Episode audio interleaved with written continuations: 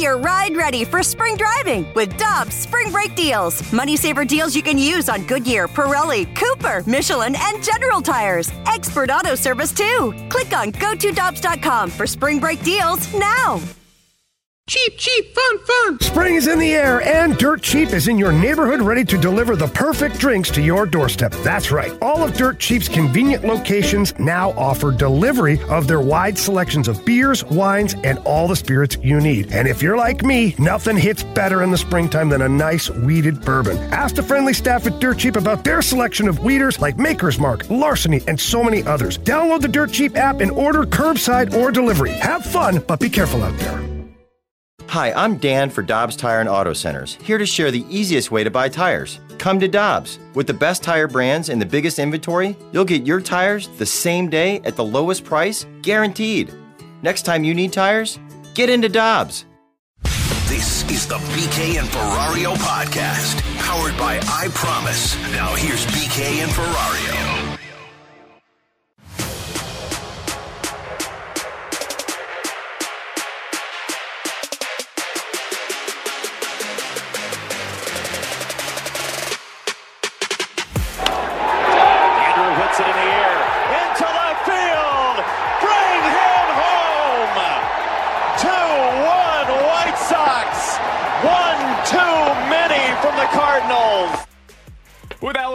And Tanner Hendrickson, I'm Brandon Kiley. That was NBC Chicago last night as the White Sox hit a two run homer at the worst possible time for the Cardinals. That was an ugly one, guys.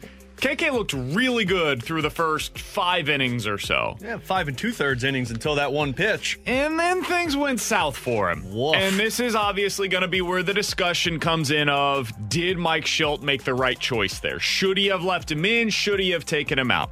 Let's give the requisite knowledge of where we were at that time, and then we can get into the decision point itself, all right?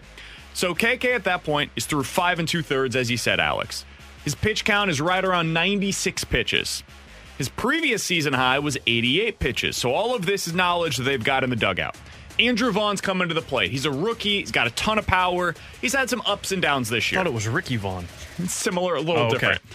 Waiting for the Both mohawk. powerful, but a little was waiting different. for the mohawk, but okay. Vaughn, so far this season, has a 540 OPS against righties. He's really struggled against right handed pitching. Oh, well, that's good. We had a righty on the mound then. Not quite. He oh. has a 1,000 OPS against lefties. Oof. KK is a lefty. Oof. So the Oof. Cardinals go out there, talk to KK. Here's what Mike Shildt said that they had their conversations with KK prior to that decision to leave him in against Andrew Vaughn. Didn't love the matchup with Vaughn with him, um, but still had command of what he was doing. Obviously, got Craig out there. We just wanted to make sure we treat him like it was um, pretty much 0-2 the whole at bat. And we take our shot with Garcia, who had uh, already, you know, come up with some traffic, and KK had, you know, he didn't look like he was real comfortable with KK, seeing the ball really well. You know, he said, "Yep, I feel feel like I've got more left." Demeanor was great, he's in control, and um, made a pitch. The guy put a good swing on it. So they leave him in. 2 0 count, hitters count. Here we go. Boom, pop, homer, two run homer. We know what goes I from there. I thought he said he was going to treat it like an 0-2 count, not a 2-0 count. Well, he treated it like an 0-2 count. Unfortunately, it was a 2-0 count. Next batter walks on five pitches. Ponce enters the game. We know the rest. Cardinals lose five to one. It didn't go well for the bullpen once again. So KK struggled in that at bat. He ended up doing the thing that you can't do. He gave up the home run. Alex, I was complaining to both of you last night. I was like, "How could you leave KK in on you this were, you were How?" whining. You were whining. It was unbearable. It was. Felt like I was talking to my daughter. KK third time talk? through the order. She can. She does this. Ah! Sounds yeah. like me And last night. Also sounds like me Yeah, last that's, night. that's kind of what I hear when you open your mouth. KK third time through the order has a 1,000 OPS against. Andrew Vaughn against lefties, 1,000 OPS. What do you think's gonna happen here?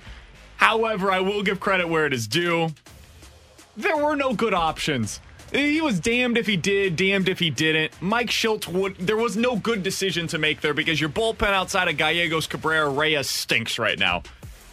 So I get it. I don't totally hate leaving him in there. I probably would have gone to Ponce, but it very well may have resulted in the exact same thing because he couldn't get anybody out last night either. What'd you make of it, Alex? It felt like they were trying to delay as much as they could to get Ponce in there. So that's the part that I just don't understand. When you know what that matchup looks like and you delay it. I mean, we even saw the delay of him forgetting to bring the translator out to the mound. Like, you know, that was a way to just add 10 extra seconds to Ponce throwing to warm up.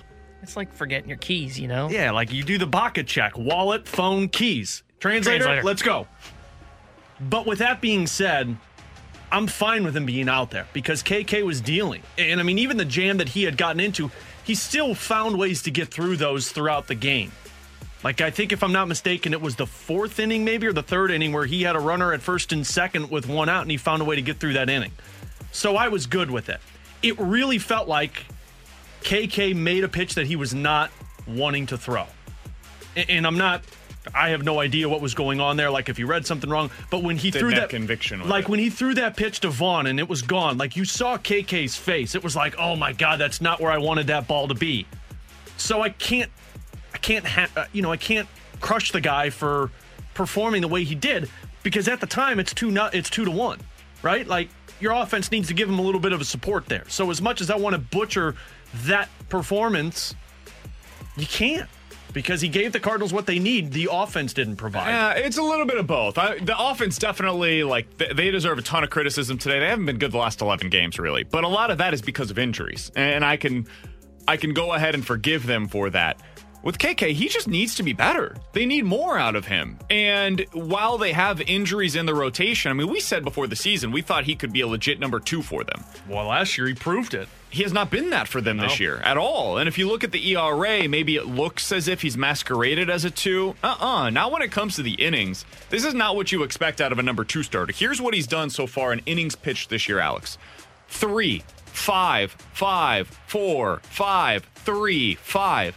That's what you expect out of John Gant or Johan Oviedo. That's enough out of you about John Gant. Not KK. KK's supposed to be the guy that gets you deep into the game, gets you through six or seven consistent quality starts. He doesn't have a quality start so far this year. And so, did he need to be better yesterday? Yeah. I'm not going to let him completely off of the hook. He needed to be better for the Cardinals when they know that their bullpen is fried right now. You didn't have Reyes or Gallegos available last night. They were completely unavailable. Mike Schultz confirmed as much after the game. Cabrera was available if they ended up getting late into the game with a lead. He didn't, so he didn't throw. Alex, every Cardinals reliever not named Gallegos, Cabrera, Reyes this month prior to last night had an 8.9 ERA combined. 8.9. They have allowed two walks or hits per innings pitched.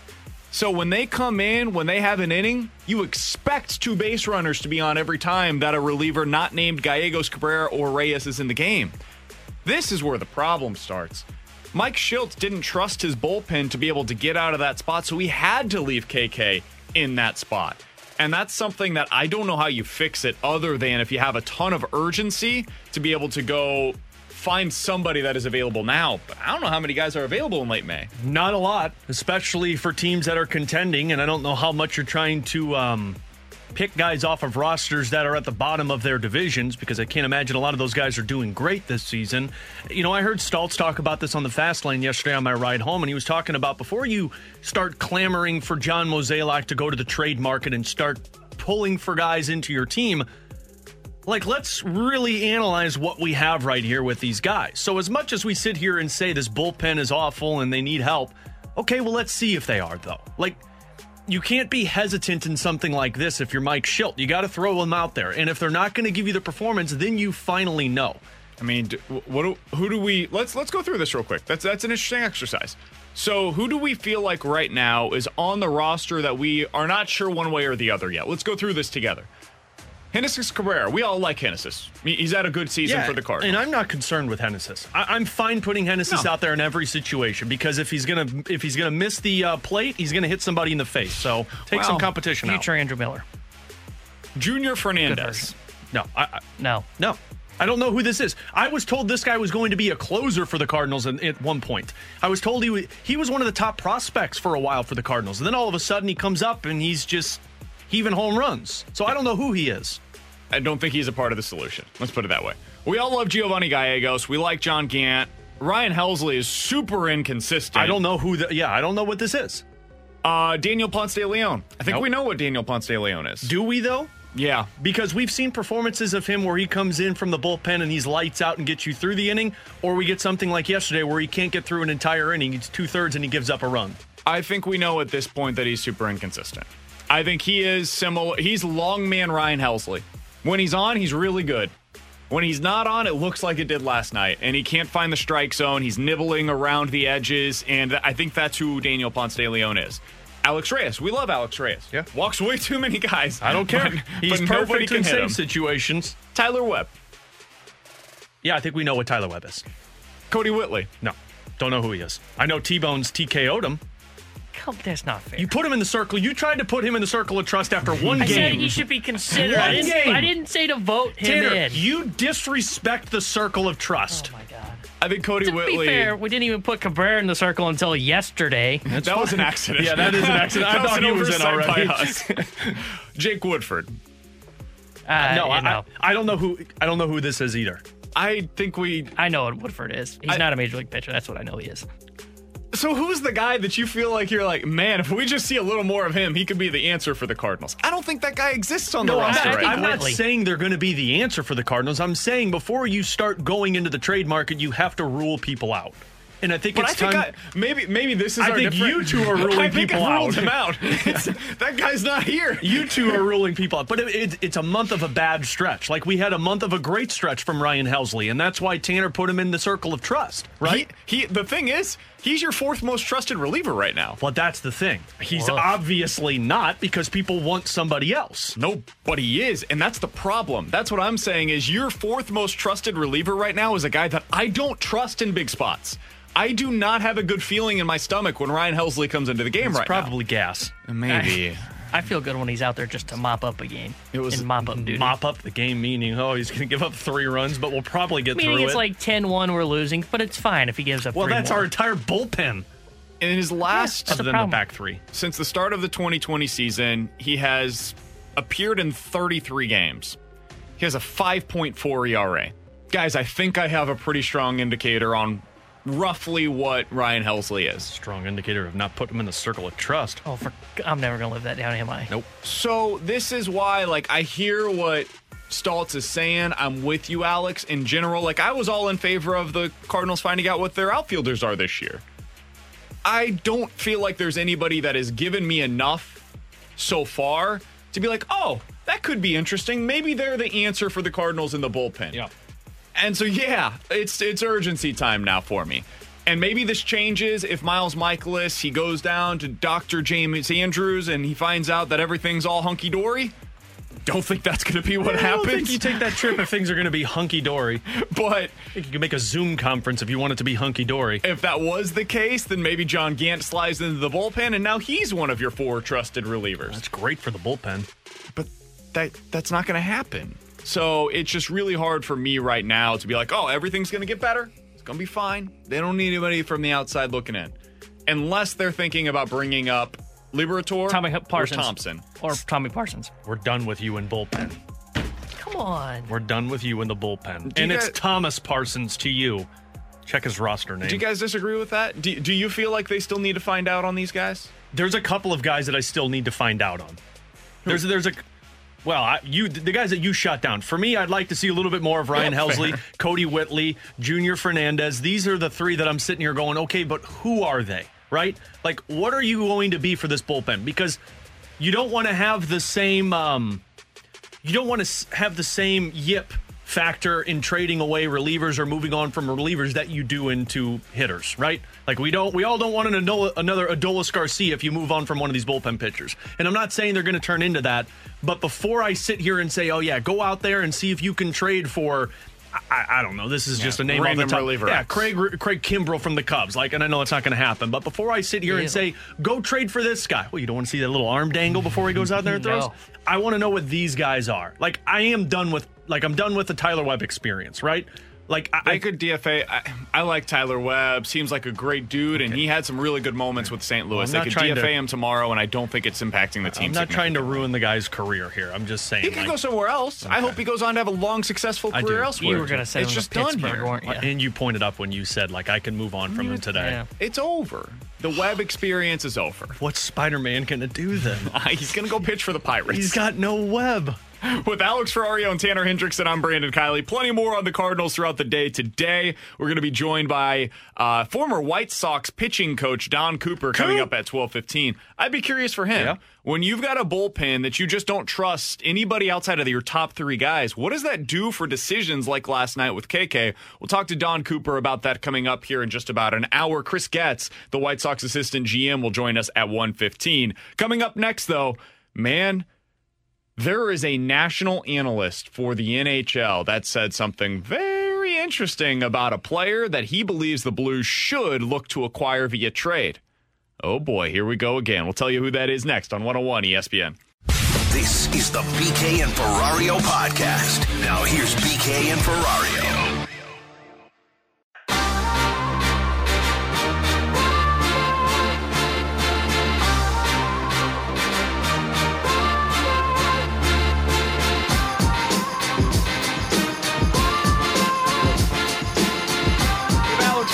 Tanner Hendricks, and I'm Brandon Kiley. Tanner, we're supposed to come back from I a got quote here. Oh, Ferrario said something about his awesomeness, and then I How is lost that track distracting? of time. Because I, you know, You know, questioned Tanner, it at I bat. worked in here with BK and Jamie Rivers, who can be very distracting. Wow. and I that's never missed an open return.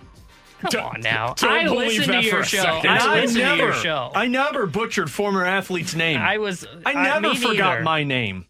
Really. Mr. Tony Walarusa? new pronunciation. With Alex Ferrario and Tanner Hendrickson, I'm Brandon Kiley. All right, so the Blues are officially in off-season mode, and that means the national analysts are getting all their takes off Oh, yeah. on where the Blues should go from here. Hot here. Take Central, baby. how they're able to recoup from where they were in 2021. And that also means Elliotte Friedman is among that group. And Elliotte Friedman is an awesome writer. He does great work up in Canada. He has a podcast and a piece that comes out every week called 31 Thoughts. I appreciate his awesomeness. And Yeah, it's, me too. It's it's excellent work. So Elliotte Friedman on his podcast was talking about the Blues, basically doing their post mortem similar to what we did yesterday, Alex. And I thought his thoughts were really interesting. I thought his thoughts. I thought his comments were very interesting on the Blues.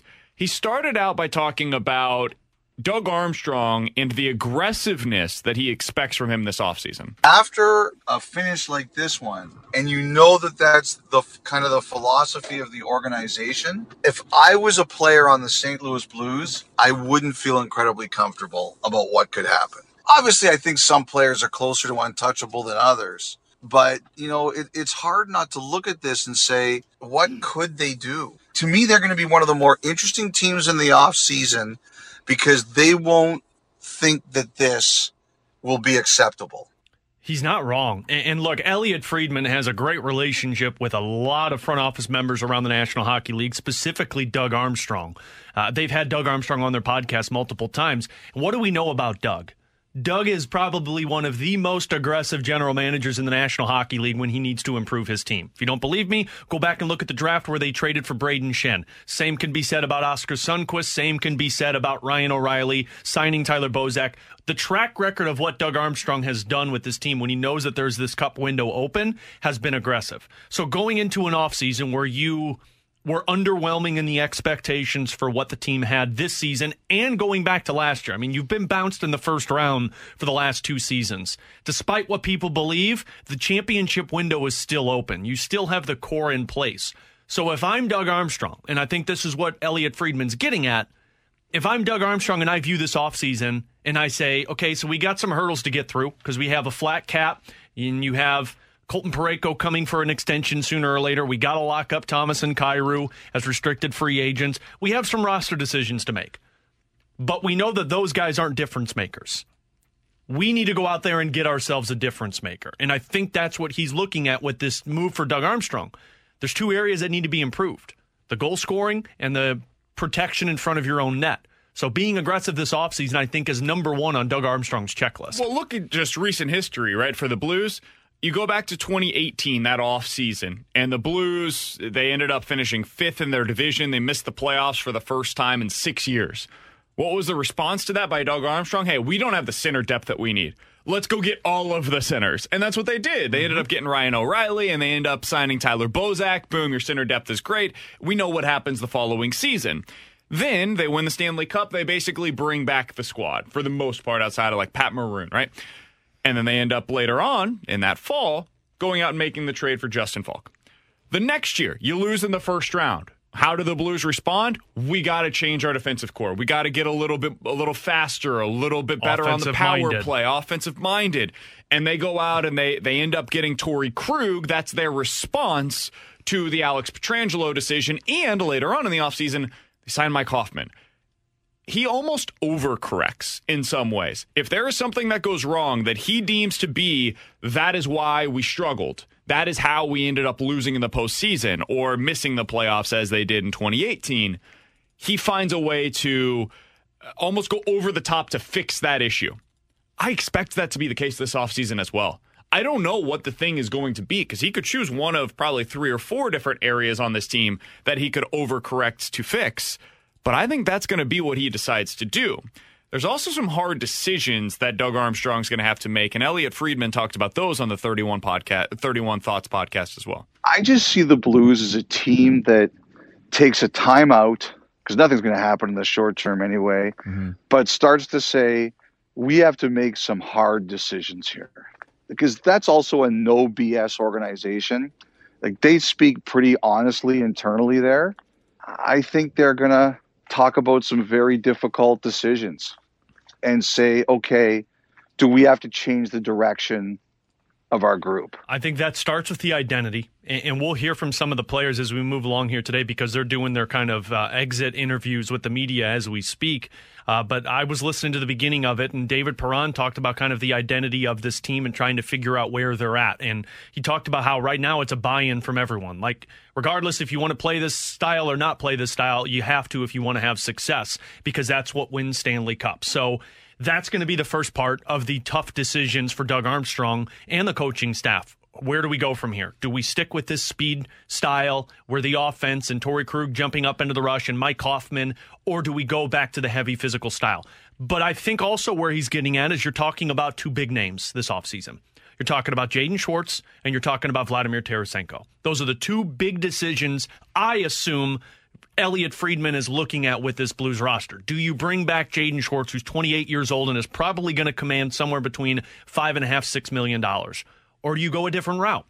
And do you expose Vladimir Tarasenko and try and sway Seattle to take him if he matches your identity moving forward? Those would be the big decisions, I think. And look, you can go a bunch of different ways with this. You can go the defensive side if there's big decisions on that route of moving on from Scandella or Krug, wherever you want to go with this. Dunn, Hoffman, Bozak. I mean, they've got a lot of them. Re-signing these restricted free agents. Like, do you move on from a Zach Sanford, a Sammy Blais, an Ivan Barbashev? What happens with this expansion draft?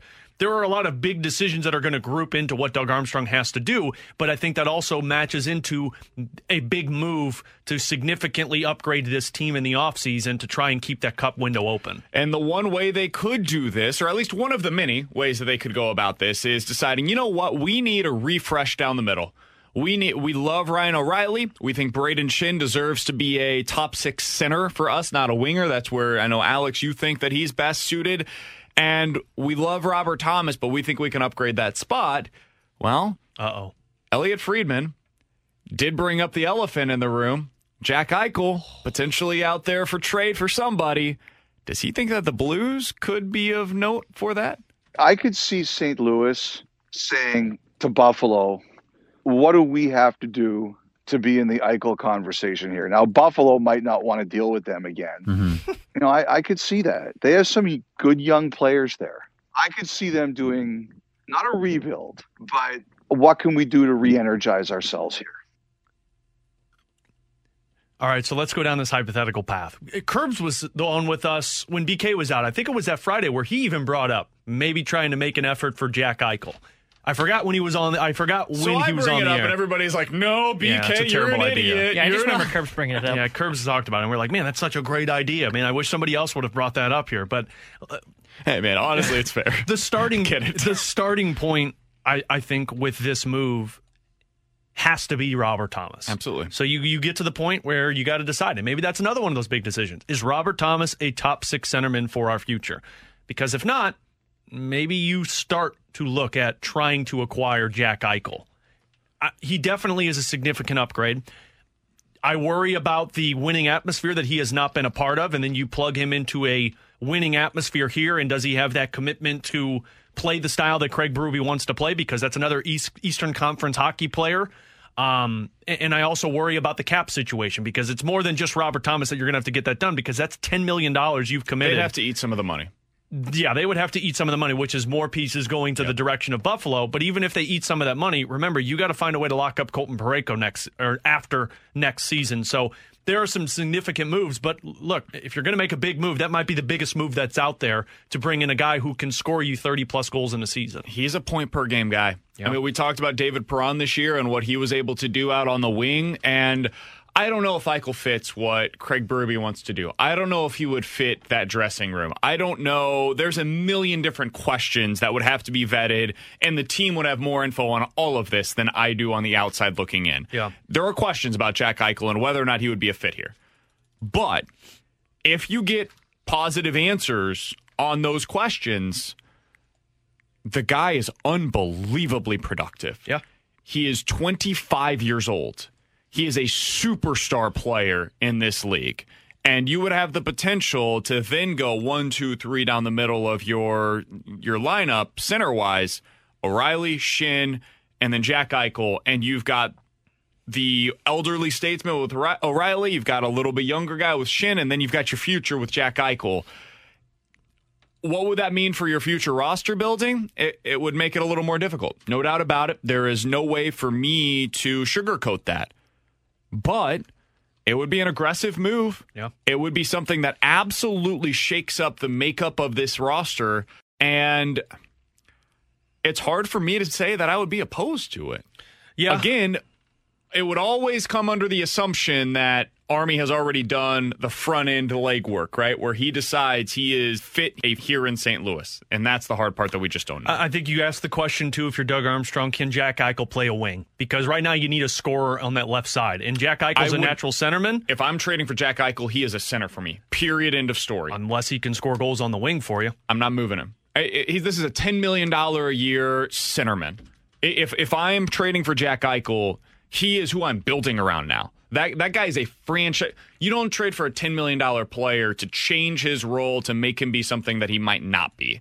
I, I, I would if if that is the plan. If you just want a left winger, there's other guys available. If that that's are the out there. case, then then I would make the move for it because then you're pushing a six and a half million dollar player and Brayden Schenn to your third line, and I just don't know if that strategically is smart for Doug Armstrong. I'd rather find a guy who can score me goals on the left side with Ryan O'Reilly and David Sure. Perron. Can I take you down a tinfoil path? please. I love T-Bone? it when you take me down a tinfoil for T-Bone, path. we got the t- the uh, tinfoil open. Oh yeah, we did. The new world order. 5G cell phone towers taking over the world. Microchips in your bloodstream. And Earth is actually flat. it's Ferrario, don't forget the tinfoil hat. I didn't bring the tinfoil here, but rather than Jack Eichel, can I interest both of you guys in a St. Louis native, a Connor net front presence? No, yeah, I don't think he's St. Louis native. And oh, a I'm, I'm interested. How do we get that? Yeah. Well, Nathan much- McKinnon, can we get him? pretty much trade everything. Can I interest you in Matthew Tkachuk, boys? Well, yeah. Okay, well, just hear me out here Can, for a minute. can I get Brady with him? No, you can't get It's both package of them. No, you can't get both of them. This this this ties in. I promise you. I spent a lot of time with this tinfoil. So Jack Eichel is going to be traded this offseason. I think we all can agree with that. Buffalo's moving on. Calgary needs a new identity. Calgary needs a fresh new look. They need a superstar. They have one in Matthew Tkachuk, but maybe they need somebody better. What if Buffalo and Calgary go one for one and they switch up Jack Eichel and Matthew Tkachuk? Now you're saying Ferrari, how the hell does this tinfoil include Tkachuk to the Blues? That's what I was going to. Well, Matthew Tkachuk is a restricted free agent after next season. Let's all agree that if you're somebody named Matthew Tkachuk, you're going to Buffalo and you're playing a year and you're saying, I'm not re signing with you guys. But then, I What mean, they have his rights. Doesn't matter. If he doesn't, if he's going to agency. if he's going to sign there, then the Buffalo Sabres are just going to have to move him. Or he's just not going to play. Oh no, he'll play. You could also give him an offer sheet. Okay. So Matthew Tkachuk refuses to play for Buffalo. Says, I want to go to St. Louis. You throw money out there and you say, fine, we'll bring Matthew Tkachuk here. Rather than go for Jack Eichel boys this season, what if we have one year of patience? Let Calgary and Buffalo do the magic for Jack Eichel, and then you get Matthew Tkachuk the, the following season. When has patience ever worked? Yeah, Fastlane says it works all the time. Certainly didn't for no. Wait, wait, no That's Armstrong. Oh. Patience worked for finding that number one centerman for the Blues too when they got Ryan O'Reilly, didn't it? Tyler Bose. Oh, No, not Tyler Bozak. I think so. Here's the thing with the patience. I think you're talking about two years at a minimum for Matthew Tkachuk, and you could take that bet down now. We're we're, we're you out act of like the this is a bad thing. tinfoil take. This is a great tinfoil take. It, so really shot it down, didn't he? Yeah, he's like, you can turn the music off on this one. I'm, You I'm can all turn in the favor of bringing back both of the Tkachuk boys. Like, forget just one of them. You, you could get both of them, and let's go. I, I'm ready. Let's do this. I just don't think it's very likely. Uh, Matthew Tkachuk is that's the guy you build around if you're the Calgary Flames. Forget the refresh. He is the refresh. He's the guy that you make the figurehead of your team for the now and for the future. Um, so I, I would be very surprised if they decided to let him walk. And even if they did, that's two years from now when you're potentially talking about this. So I've heard better from you. Whatever. I thought it was pretty It's good. great. Someone said Ferrari needs to read off the teleprompter. No, that's what happens. And then you put a question mark at the end of it and you say, I'm Ron Burgundy? 65780 is the Air Comfort Service text line. Somebody said, BK, how are you going to tell Alex that he's wrong? And then you put Jack Eichel on the third line. Call him third line, call him the first line. I don't care. He's a sinner. Yeah, someone said they all play the same minutes. No, they don't. No, they don't. That's part of the problem that they've dealt with this year. Mike Hoffman wasn't happy that he was playing 10 minutes a night rather than 18 minutes a night. Some teams they do. This team they definitely No. do not. Yeah, this team, and that might be why they need a little bit of a refresher so that everyone's buying into the same system. 65780 is the Air Comfort Service text line. Questions and answers coming up in about 15 minutes. Better to forget it coming up next. This is the BK and Ferrario podcast. Now here's BK and Ferrario.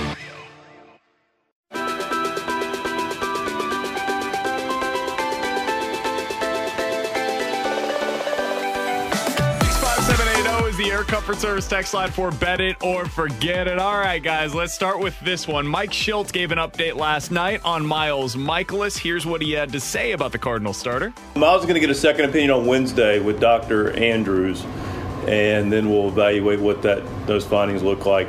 You know, clearly our hope is he reinforces what what our group has seen, but uh, rightfully he's getting a second opinion, and we'll know more at some point Wednesday or Thursday. Nah, it had to be Dr. Andrews. What Of the all hell's our- people to go see. That never uh, that never works in the players' favor when they go see Dr. What the Andrews. hell did our medical team see? That's the thing. Like, he's going to go get a second opinion and hopefully he confirms what our medical team sees. Yeah, because every time that I've heard of a player go see Dr. James Andrews, the first thing that comes out is, hey, he's going to be back next week. It'll be fine. Oh, thank goodness. Better to forget it. Miles Mikolas is throwing his final pitch for the Cardinals this season. Oh God, this hurts. I'm betting it. I, you come back from an injury, you miss all of last year. You go through the training pro, uh, process. You have the injury hit you again. You miss time. You come back. You throw one game, and then you're out. That does not. That does not give you the warm and fuzzies that, ah, no, he'll be back in a couple of months and we'll be fine. And now, on top of it, you're going to see Dr. Andrews. And look, maybe he's just going there because he's the best. But I'd love to see the percentage of pitchers that go see Dr. Andrews and come away with good news from it. So I'm going to bet it. I don't know if we see Mikolas again this Even if it's quote unquote good news, it's relatively good news. like, oh, where he it's doesn't like, have to have surgery. He, he doesn't have to have Tommy John surgery. So instead of missing 18 months, maybe he's out for like six months. That's that would be good news relative to a lot of these things. Yeah, I'm with you, Alex. I'm going to bet it. I think Mikolas has thrown his last pitch this year, and that's kind of concerning.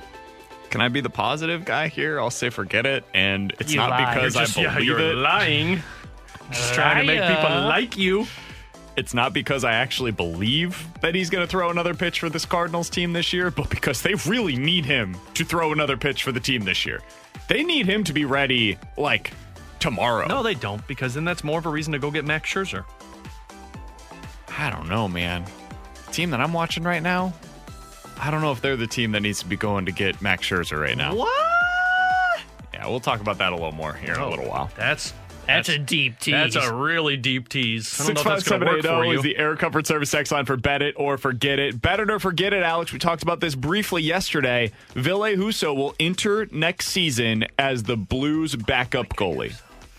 Ville Husso will be the Blues backup goalie going into next year. He's got Tan- one year left on his deal at seven hundred and fifty thousand dollars. Tanner, when you whisper bad takes, I can't hear them, so keep them to yourself. Oh my over guy, there. Ville Husso. Um, I'm gonna bet it because one, he's seven hundred and fifty thousand dollars, and if you're gonna go out there and try and upgrade your team, I hate to say this to people, but your goaltending isn't the problem. Binnington or Ville Husso. Ville Husso was not great in the beginning of his season, but if you look at games five through seventeen for him this season, I think he only had four regulation losses and one overtime loss. And those four regulation losses, three to Vegas, one to the Colorado Avalanche, and an OT to the San Jose Sharks. But in every one of those games, Blues were in those games. It, it it's the same thing with Ville Husso that it was with Jordan Binnington. I truly believe the play in front of him did not replicate the outcome of the game for the goaltender. So, yeah, I would bet it, and I would strongly bet it that Ville Husso is your starting goaltender next year. Now, maybe they add some veteran depth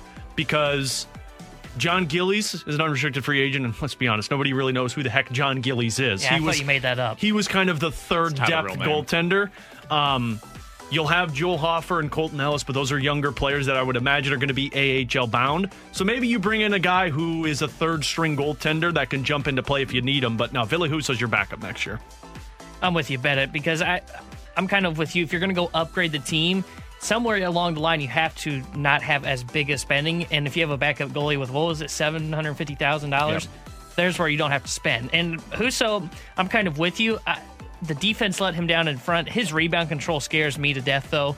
Uh, looking at him, he's a solid backup that could give you what 20 games, maybe. Who got the only shutout this year for the Blues? It was Ville Husso. And let's also look at it this way: you're going into a normal season. Knock on wood, fingers crossed. You're you maybe have five or six back to back games. I was about to say you don't have to knock on wood, and then I was like, no, no, no, you're going to No, be no, KO no. the pandemic. Yeah, Please no, don't no, do no, that. We're not doing that. No, I will not be KO the pandemic. Um, you don't have as many back to backs, which means you're not utilizing your backup goaltender as much. I would say in a normal season, Jordan Binnington's probably going to play you 60 to 65 games. So yeah, if it's 20 games for for Ville Husso, I'm fine with that because he needs to get you probably, I don't know, 20 points in those 20 games for you. I don't feel good about it. I got to be honest with you guys. No, I just Cause, awesome. It's because you hate shutouts. I'm not exactly Fact. thriving with confidence when Ville Husso's out there, but I will bet it that he's going to be their backup goalie. He's 750,000. And even if he doesn't give me the warm and fuzzies every time that he goes out there and I'm a little nervous when he's in net, He's great. Do I look fresh. nervous? Do I look nervous? I do Oh, when he's out there. He's fine. He's I, I don't think he's great, but he's seven hundred fifty thousand dollars for a backup goalie when you've got some cap constraints going into next year, and you know Jordan Binnington, when the games matter, is going to be the guy that's in net. So as long as he's adequate, and if he grows a little bit from this year to next year. He's probably your best answer at that price to be your goalie. I do not think he's going to be your backup in 2022, but going into next year, I expect him to be that guy for And, you. and he's awesome in his post game pressers. That's a good point. That's He- a good point. He had maybe what three of the best uh, quotes from this season. Yeah. What were they? He's wonderful after games. I don't remember, but they're good. Six five seven eight hose the Air Comfort Service X line for Bet It or Forget It. Uh, Bet It or Forget It. I like this one from the three one four. Matthew Liberatore will be in the Cardinals bullpen by August. Matthew Liberatore will be in the Cardinals bullpen by August. For what it's worth, so far this year down in AAA, he has made four starts for Memphis. He has allowed he has a 5.5 ERA in those four starts. He's about to go play in the Olympic qualifiers too. Yeah, with the U- Team USA. Uh, I'm going to forget this. I think Lee. I don't know if they're going to rush Liberatore. I would say your better bet is Zach Thompson to be in the bullpen by August. I think Liberatore will see the majors once Memphis' season is completed, and he'll be a part of that kind of September call up situation whenever they're done. I, I would just imagine that your hope is he's a part of your rotation next year. Zach Thompson has struggled. He's Well, that's, that's a good sign. Can't wait for that to. uh, 7.5 ERA. Oh, it's fine. though. in we, three we- starts we don't talk about the ERA. It's it's a useless stat. 22 base runners in 12 innings. It's that those are useless stats. We will look at whip, Woof. right? Yikes. Whip is what we look at. Correct. Yeah, well, it's two. Oh, well, that's better than one. no, Huh? We don't want that. This works the other way. Oh, it's better than five. That's fair. So, no, I'll forget this. I'm gonna forget it too. I, August, no. I think he may be a September call up, but I'm kind of with Alex. To me, you're gonna slow play Liberatore and Thompson for that matter, in my my opinion, just not to start their service clock either. So I'd say about September's when you see those guys. Plus, I'd rather keep those guys buried in the minors and continue to perform down there. So hopefully they could become a trade piece for uh, Max Scherzer. I'm going to bet it. I think he ends up coming up sooner rather than later. I think at the trade deadline, this team is going to get a refresh of its bullpen. I think Liberatore is part of it. I think that you're going to see somebody from the outside coming in as being part of that. And then as this rotation, fingers crossed, gets healthier, you're going to see John Gant move to the bullpen. And then suddenly, instead of having three guys that you trust out there, maybe it's six guys that you trust coming out of your pen. So I. I will go optimistic again here and say that uh, I will bet it. Last one for you guys from the 618. Bet it or forget it. The Blues let three top nine forwards and one defenseman on this current team go in the offseason. Three top nine forwards and a defenseman. Well, So that Your would be Hoffman, Schwartz, and Bozak among your forwards. Yeah, I mean, I guess he would be considered a top nine. I would, I would consider him. Yeah, well, I mean, I guess your third line. I'll And bet then- this because even if it's not Tyler Bozak, I think Bozak comes back. I think you might lose an Ivan Barbashev in the expansion draft. I think you might walk away from a Zach Sanford who played in the top nine this season. Uh, Tarasenko's a possibility. you might walk away from Sammy Blais. Uh, you might trade away a Robert Thomas or a Jordan Kyrou. I, I will bet this because I, I think Don't we trade Kyrou. No, please don't trade Kyrou. I don't think that will happen. But and then the defenseman. I mean, look, I, I can. I'm pretty confident in saying that I don't think Carl Gunnarsson would be back as an unrestricted free agent. And then you got Vince Dunn. And look, Vince Dunn couldn't get into the lineup towards the end of the season. And Jake Walman, Niko Mikkola, these guys have performed. And then you also have Scott Perunovich. So yeah, I'll bet this. I think I'm with you. I think I'm going to bet it too. I'm not quite sure who the top nine forwards will be. I do believe Hoffman, Schwartz. I just don't know who the third's going to be quite yet. But I feel confident that there will be one. Yeah, I, I am too. I'm There's a confident lot of there will top be one nine too. guys that are going to be available. And I'm with you. Gunnarsson's probably not back. Dunn's not back. I think you're going to lose Dunn in the expansion draft. Whether you want to consider that a loss or not, I don't know. But yeah, I'm with you. I'll bet it. I'm with you guys as well. I, I feel like it is a fait accompli at this point. Vince Dunn will be somewhere else playing in 2021 22. I think that that's going to happen. So there's your defenseman that'll be gone. And we talked about it. I feel like you've got Hoffman definitely going to be gone. I'm expecting at this point Jaden Schwartz is probably going to outprice himself from what the Blues are going to be willing to pay. And then one other guy. As you both mentioned, there's a lot of options there. So I'll go ahead and bet this as well. I think that the Blues will lose at least three top nine forwards and a defenseman from the current roster this offseason. Coming up in about 15 minutes or so, David Perron. Is he part of the short term plan for the Blues? Or the long term plan for the Blues? We'll get into that in about 15 minutes. Questions and answers, though, coming up next. This is the BK and Ferrario podcast. Now here's BK and Ferrario.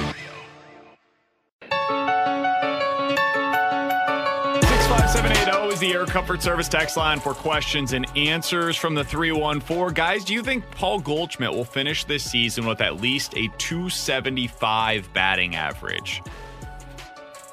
Paul Goldschmidt, right now, as of today, Isn't like is 250? batting 255. Do you think he gets to 275 by the end of this season, Alex? I think so. I mean, back of his baseball card has 275 pretty much every season for the blue or for the Cardinals. So He's batting um, 310, by the way, in the month of May. yeah, I, so he's heating I- up as he normally I'm does. amazed at how many people aren't happy with Paul Goldschmidt right now, and maybe it's because Nolan Arenado has been so good that they're wanting Paul Goldschmidt to be at that at that level. But look, the reason you went out and got Nolan Arenado was because Paul Goldschmidt wasn't going to be that player. But if Paul Goldschmidt is just a step below Nolan Arenado, you're in pretty damn good company for a three a three four punch in your lineup. So yeah, I say 275 is achievable, Goldie had a rough start. I think it was fair which he to, always does. Yeah, I think it was fair to be critical of his first month while also acknowledging, as you just did there, Alex, like we, we've seen this before from Goldie. And typically by May and certainly by June, as the weather starts to warm up, you see him perform a little better. So And he always ends this. I mean, the baseball card stats a real thing. Like when you go look at it, and every season he's around the same numbers. There's a reason for that. there's only been one year where he's been below, basically since he entered the league, only been one year where he was below 285. And That's it was his his year? first season here in St. Louis. Oh. Um, his rookie year, he wasn't a full time player. So that's why I didn't include that one. But since he's become a full time player in the big leagues, his only season below 275 or 285 was 2019. He was 260 that year. So, yeah, I fully anticipate he's going to get back up to 275 or above. Yeah, I'm with you guys. And he's still hitting the ball really hard. I, was it last night he hit a line drive to left, and I think the exit velo was like 110 or something.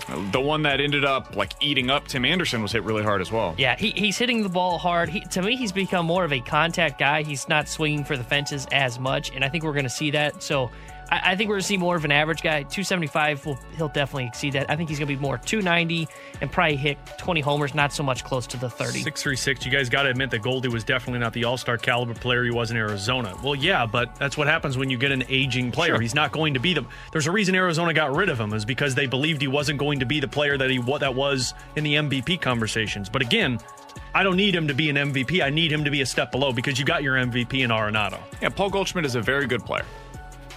Like, the, just full stop there. He's a very good player. He's not at Nolan Arenado's level anymore. And he's not a top nine Greg Amsinger first baseman. Okay, well, that was ridiculous. Albert Pujols is. Unbelievable. Which still, I, I really, I really hope Randy and Michelle ask him like, why num, why nine? Why nine Yeah. and why not Paul Goldschmidt? Yeah, Can what- you please answer those two I, I just want to know me? nine. Like, like, why did Greg sit there when I'd be like, you know what? I'm going to do the top nine first basemen in the National League. Because those other teams, What ah, a they don't, they don't count. What a What is it? list. 15 other? There's 15 total National League teams. Yeah, He had two Yeah. Dodgers. Yeah, but- yeah. Those those six National League teams, they don't they don't count. 65780 is the Air Comfort Service text line for questions and answers. Uh, from the 618, Alex, I'm curious your answer on this one. Who are some of the teams that you would expect to be in competition for Jack Eichel's services if the Blues are not? Do you think there's a like a natural fit for Jack Eichel? Well, look, every team is going to be calling about him, no matter what. Um, you look at teams that that need some star power. The New York Rangers make an awful lot of sense. They're going to be making a phone call for it. How many high paid players are the Rangers and the Well, surprising. Toronto Maple Leafs going to have? Well, uh, Toronto can't make it happen because Toronto's already in cap hell. Kind they of like, have like yeah. I was looking at the list of the top paid players in the league the other Uh-huh. day. They have like three of the top nine. You know what's It's ridiculous? What's crazy is the New York Rangers really don't have that many top paid players. Like Artemi Panarin is the highest paid player. They have a lot of good younger players that are in the system. Um, you know, just going through the list here, like again, I feel like everyone's going to be making phone calls. The Anaheim Ducks are probably going to call for it. Uh, you look at big market cities; those are going to be the ones that always are making the phone calls to find out if they can make this deal work. Uh, Canadiens will always make a phone call for it. Personally, I think it comes down to Philly and the Rangers. Those two teams are going to be the ones that make a serious push for Jack Eichel. And it just comes down to if they're willing to pay the price for it, because those teams are going to have to give up a lot for a Jack Eichel. Kind of like the Blues, but the problem is if you're the Rangers and you have all of these former first overall and third overall picks, they're going to be commanding those guys. And I don't know if the Rangers pull the trigger on it.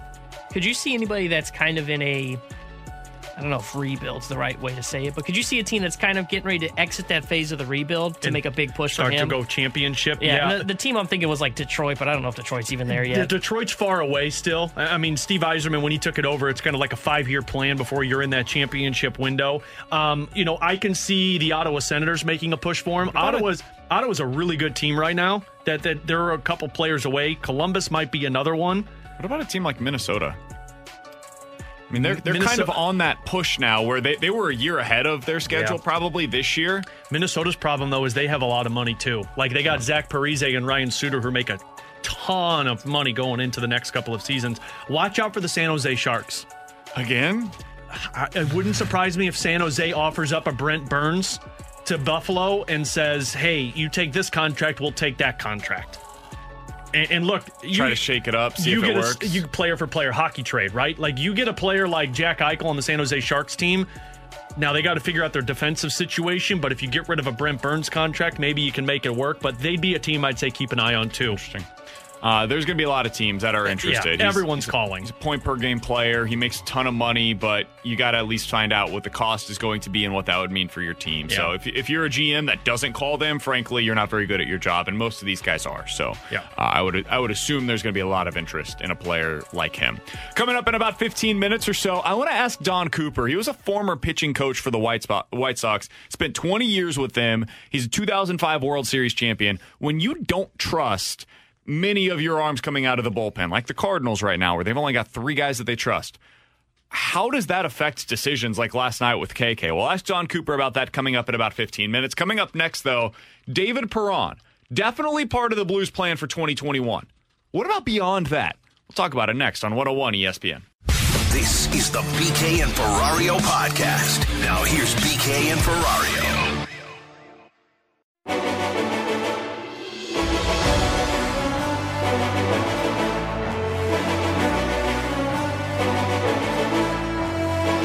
This isn't any sort of situation where the Blues are going to go into some sort of rebuild.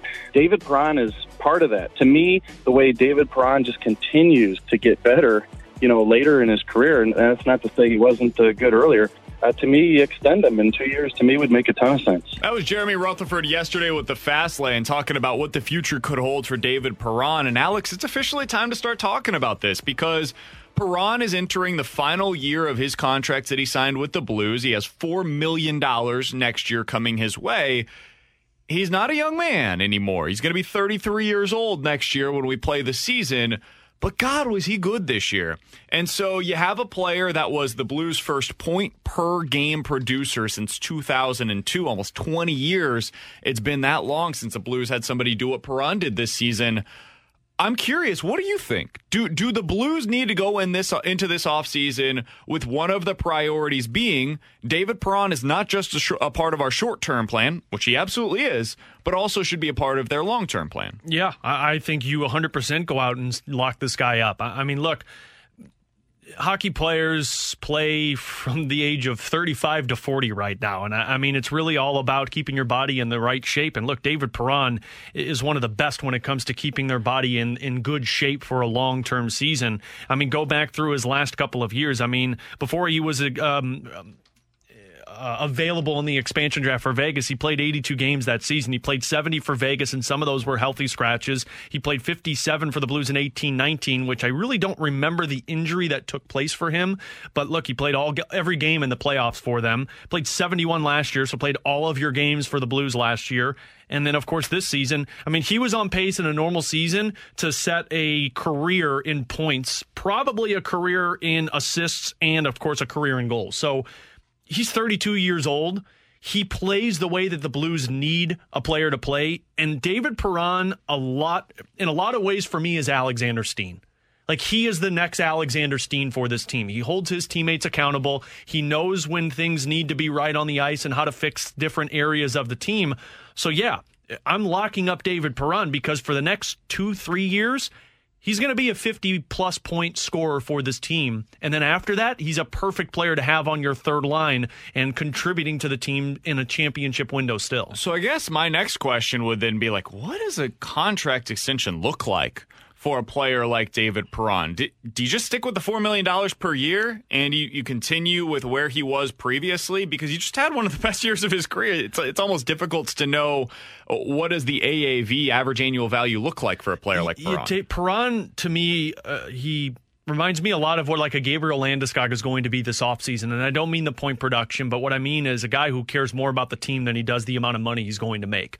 Perron wants to get paid. Of course, he's going to want to get paid. But look, I mean, he's had a very good career. I would imagine he looks at this team and says, okay, what do we need to do to make this a championship contender? Because he said it on the Zoom earlier. The only thing he cares about is winning winning cups right now. That's what he wants to do. So yeah, I would say you're looking at probably somewhere between three and four million dollars per year. I'm sure he would probably do a hometown discount for this Blues team uh, to find a way to stay here and keep their cup window open. But I, I mean, a 32 year old who's still very productive I mean, I would say, yeah, you're looking at somewhere between three and four per year. And honestly, if I'm Doug Armstrong, I'm probably locking him up to a three or four year extension. David Perron was asked about this earlier today. As you mentioned, Alex, there are the exit interviews taking place with the media today. Here's what David Perron had to say about the possibility of re signing long term. It's definitely something that I love the city and I love the guys here. I love the, just the, the mentality of the team and everything about it. And definitely, I feel comfortable. I hope they feel the same about uh, my game and the way it's going. And uh, I'm gonna keep working as hard as I can to keep improving, find find little details in my game that that can make me make me a little bit more complete as a player. Trying to even keep adding to the leadership department, all that stuff. So of course, it's something that um, I hope uh, we can get into, but we'll see how it's gonna go. And uh, I think these are conversations that that we're not gonna have right now, and we'll we'll see. Like as far as it's not in the media that we're gonna do our things, but we'll see. He said he's going to keep. I mean, th- that part for me is where he said he's going to work on his leadership skills and work on his game every season. It, it doesn't sound like a guy who's just going to sit back and say, "No, I've had the best part of my career, and now it's just going to kind of ride ride ride it out." He's a guy who sounds like a guy who wants to finish his career playing into his late 30s, early 40s. So I don't know if David Perron goes into this offseason and says, give me a contract extension. I think he's just basically going to tell his agent, and this is me assuming here, I would imagine he's going to tell his agent, like, hey, doors open. Anytime they want to discuss this, let's discuss it. And Doug Armstrong's going to find the right time to approach this. But, I mean, Perron's a core piece for this team. And to me, he's a reason why the cup window's still open. So I'm almost having a hard time coming up with reasons as to why you wouldn't do this. I don't think there are any. You know, he he was so good for you this year. He has amazing chemistry with Ryan O'Reilly. He's a fantastic presence within that that dressing room it's really hard, other than just age and money, to come up with any other reason as to why you wouldn't want to re sign David Perron. So for me, if you're Doug Armstrong, this feels like one of those where it, let's find the dollar figure and the the annual the, the term, the years that would make sense for both sides.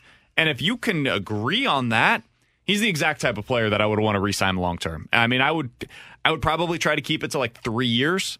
3 years, 10 to 13 million, something in that range. Mm-hmm. That seems about right to me. Maybe I'm a little off on what, what that would be, but that, that would be what I would be looking for if I was Doug Armstrong. It was funny, too, because he was originally asked that on the media availability, and his first response was, well, because the question was posed to him, you know, do you look at possibly signing an extension and finishing your career here in St. Louis? And he said, well, it's going to have to be an eight year contract then and he chuckled, but like he's not wrong. I mean, David Perron does scream to me like a guy who's never going to call it a career because he's always going to have that fight in him. And if he's not producing 60 points for you in a season, well, he's going to give you the hardest effort he can on the fourth line and make sure he's correcting what people need to do on the bench. And he's always going to be a power play specialist for you. So, like, that's why for me, he is an Alexander Steen. So that's interesting. I, I was just looking this up because that's a great point on on the Steen comp. Steen signed at the age of 32 a five year 23, or excuse me, four year $23 million contract. Mm-hmm. So it was $5.7 million per season. Are we underestimating the amount of money that it's going to require to re sign David Perron long term? No, because I don't think he's going to command that. I, and how come though? If you like, if you're, if I'm David Perron's agent, let me play devil's advocate here for a second. If I'm David Perron's agent, I would look at you, Alex, and I would say you're Doug Armstrong. Uh, my guy was your first point per game producer in almost 20 years. He has incredible chemistry with your top line center, and we saw what it looked like when he was out of the lineup in the playoffs. Your team crumbled as a result. You got nothing offensively. And Ryan O'Reilly did not look like himself, in part because my player wasn't on the ice. He's 33 years old. I get it. He's getting up there, but you just saw what he looked like at the age of 32. Why wouldn't he continue to be good at the age of 33 if he hit the open market after next season? I'm going to get five, six million dollars elsewhere. Why aren't you willing to give me five or six million dollars to stay here in St. Louis? Okay, if I'm going to be Doug Armstrong in this situation, then I'm going to go back to you and say, okay, well, if he was that effective, where was it in the regular season, the entire season, to where we finished fourth place? But on top of that, but Perron was good in the regular. Season. Oh, I understand, season. I understand, but obviously you didn't change the entire outcome of the season. But on top of that, does your guy want to go anywhere else? Because if I'm Doug Armstrong, I know that David Perron has always signed a contract here in St. Louis. We've exposed him, we've traded him away, we didn't resign him, and he's always come back. And right now, we have a flat cap for the foreseeable future. And we are trying to put a championship caliber team together. Your guy's a part of, he's a key piece to be a part of this championship caliber team. But to make that work, we're going to have to get a contract that's a little team friendly right now. And I would imagine David Perron's going to want that the same. My guess is they meet somewhere in the middle. And instead of being a $4 million uh, average salary, I think it's closer to five. And instead of being maybe a three year deal, I bet you it's four or five years. And maybe that's that's the way they do it. We've seen this from Doug Armstrong in the past to be able to keep the money down he makes it a year extra. He gives an extra year on the term, and you can get into a little bit of trouble down the road with that. That's where some of these contracts can be a little problematic, but he hasn't run into that too much. Doug Armstrong's been very good. They haven't had to buy anybody out in his time, but that that's my guess. If there is something to be had here, if there's a middle ground, it's probably, hey, give him a little extra cash don't quite get up to that 5.7 like we saw from Alex Steen, and then maybe give him the extra year on the contract. do as, signing as bonuses as well that go into it. You'll find a way to make this work, but look, at the end of the day, David Perron's a team guy, and he wants to win cups. He said that in his media availability. Right now, at his age, the only thing he wants is championships. So I think if you're Doug Armstrong, you go into this and you say, look, we're going to do this. We want you here, but we got to find some common ground of what's going to make it work for the foreseeable future with our team. That's Alex Ferrario. He's Tanner Hendrickson. I'm Brandon Kiley. In about 15 minutes or so, man, Lance Lynn looked good last night, and it would be really nice to have a player like that on the Cardinals right now. We'll talk about it in about 15 minutes. Coming up next, though, Don Cooper, former White Sox pitching coach, is going to join us to talk about what it is like when you don't trust the guys that are coming out of your pen. Don Cooper next on 101 ESPN. This is the BK and Ferrario podcast. Now here's BK and Ferrario.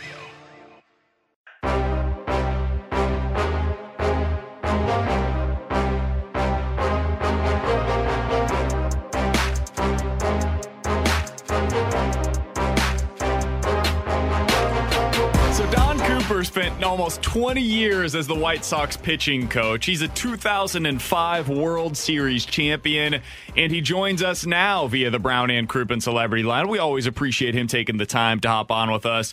Don, thank you so much. How you doing today? I'm doing all right. I'm in New York City, tending to some stuff. My mom uh, is in the hospital, so I'm just I flew in and uh, I'm just tending to stuff surrounding my mom. So um, my wife is here also. I'm back home. I'm I'm in my apartment in New York City. Oh, we're sorry so to hear that, Don. Thanks so much. Okay, you're welcome. I'm, I'm happy to talk. Actually, you, you guys are going to give me, uh, however long we do this, my uh, little baseball for the day. I guess my baseball fix will be taken care of. So I'm anxious to hear what the topics are, what you want to talk about, and let's have at it. Absolutely. Well, we're, we're thrilled to do that. Um, all right, let's start with this because the Cardinals right now have a situation that a lot of teams go through, right? They have three relievers that they trust right now, three guys that have been lights out all season long. The problem, though, Coop, is that the other guys that they're taking out of the pin right now, they, they don't trust them. And so when you get into a situation like yesterday, the Cardinals have their starter. He's in a tough spot. He's a left handed pitcher. You got a righty at the plate, and the righty at the plate is just crushing lefties this year. And they decide to leave their starter in because they don't trust those options that are available at out of the pin when you're in a situation like that, Coop, uh, how difficult is that as a pitching coach, as a manager? to to try to find a way to trust those guys that have not given you a whole lot of reason to trust them throughout the season? Well, let me be clear on this. You got three guys out of I'm sure they carry eight guys down there. Mm-hmm. You know, if I'm not mistaken. So you're telling me three guys they trust and the five other guys they don't? Because you know, then, then my first thought goes, well, the starter's got to start going more lengths. And they've got, obviously, you're looking for quality efforts to keep you in the game. And they've got to go longer. Another thing that, and I'm not trying to tell the St. Louis callers what to do. You're asking me a question as to what I would want. Mm-hmm. Here's what I want. want. You know, my starters to go deeper into the games. And certainly efficiency and the quality is going to get you there. That's, you know, the, if the goal is to go deep in the game, you got to have a plan to get there, you know? And, and, and it's got to be attacked. And let's get ahead. Let's get some contact.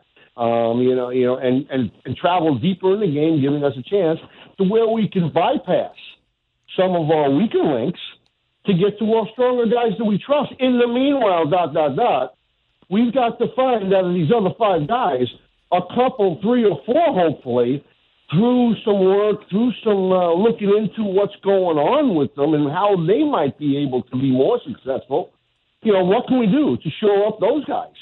You know, that, that that's my answer to a question. If that was presented to me, you know, uh, uh, on what I would have to do. Uh, Don, how do you come to mind? Don, how do you avoid trying or how do you avoid not putting pressure on the starting pitcher though if they know that they have to go longer in the games because of the struggles from the bullpen? That's not, that's not press. That's not that's not pressure. That's their freaking job description. their job description when you're named a starter, for me, you're talking six, seven, eight, nine sometimes. Carry the bulk of the game. That's why starters get paid a lot of money. But nowadays, people are taking this, and I and I have no idea what's going on in St. Louis. None. Uh, you see what happened last year. The people, and, and it's been happening. The starting pitchers are asked. How many guys go 200 innings now? Not many. I think two years ago there was 11. It used to be a benchmark. So starters are, are, are by design, in some cases, going less innings and less pitches. And in some cases, you're using an opener and things like that.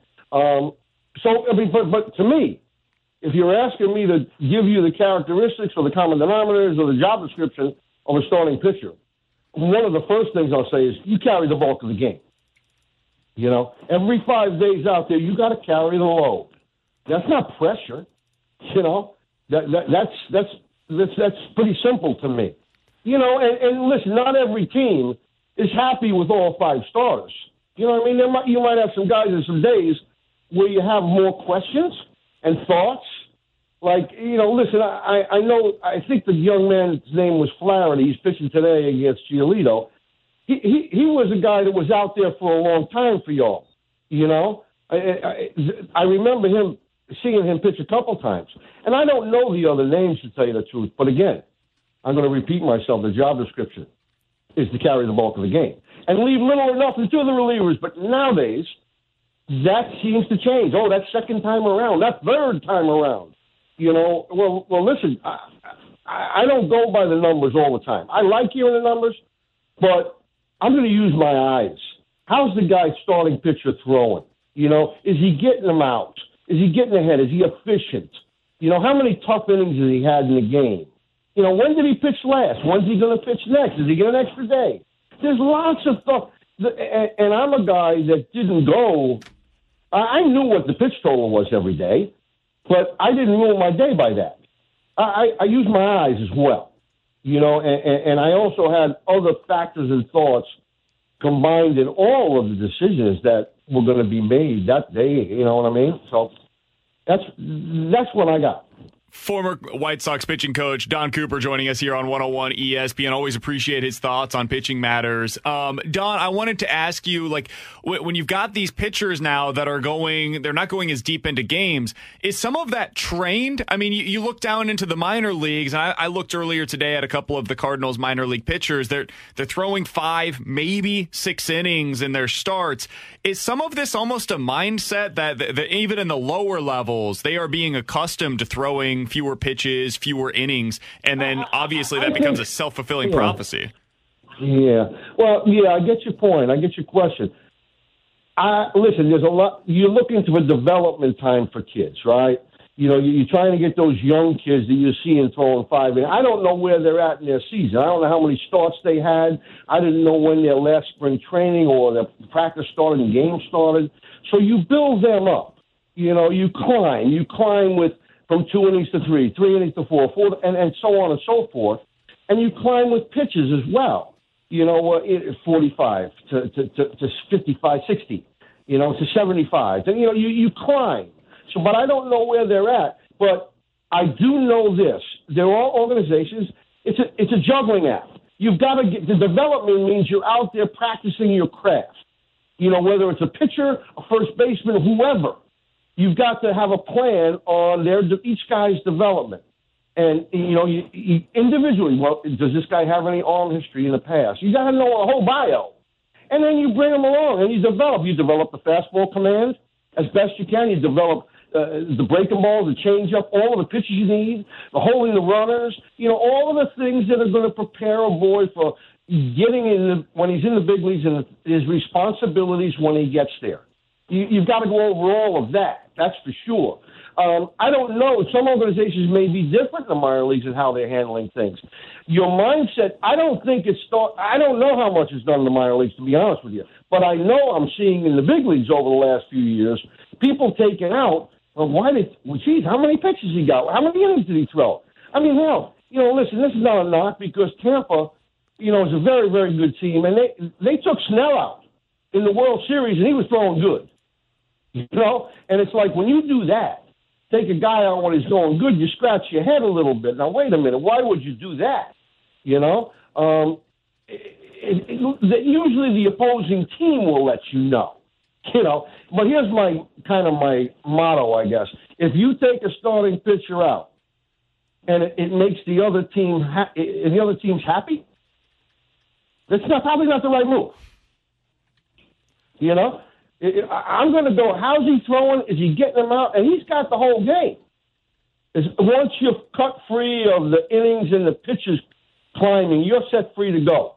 You know, uh, but again, no. If you can look this up, I heard it. I heard it a couple of years ago. There was like 11 guys that threw 200 innings. Um, that means when that happens and your starters are pitching less, that means your bullpen is picking up the bulk. You better have a bullpen you like. You better have a bullpen that can bounce back. You know, because they're going to be. It's got to be interchangeable parts. Because every day the game, you you you know the guys that you want to use if you're down by a run, if you're tied, if you're up by a run. And if you're lucky enough to have a closer, really now you're only looking at eight innings to deal with because you know who's tonight. You know, um, you know, so that's it, it, that's kind of what I got on that. Yeah, it's a good mindset to have, Coop. Now, I'm just curious from personal experience in the past. A lot of people in St. Louis now are talking about, you know, well, they're struggling in the bullpen, so maybe you start to look for outside help. Now, I know that's a general manager's decision and president of baseball operations decision, but when does that conversation start within the management group of the manager and the pitching coach of, hey, we might need to start Listen, looking? Uh, you know, they watch they watch. How all I can tell you is how I would be, what I would be thinking and doing. Yes, please. If I know I've got five weak weak pieces out there, you're saying, and three strong ones, I'm going to try to keep those three really strong, keep them ready and as much as we can for the big situations, and then we're going to have to roll up the sleeves and see if we can get those other five guys better. That's my job. That's the job. You know, and sometimes you will and sometimes you won't. It depends on you know, the quality of guys you got, where they're at. Uh, uh, you know, are they veteran guys or are they young kids?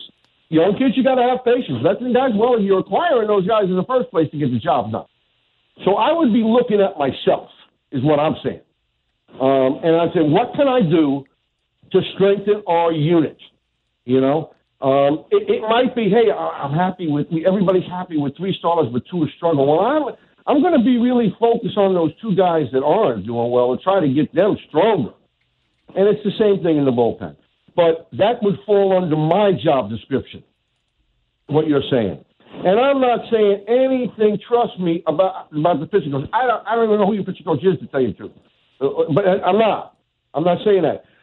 But I'm sure he's doing that, whoever it is. I'm sure he's saying we've got to look to get these guys better and investigate is there anything we can do? What might we be? Let's come up with a plan.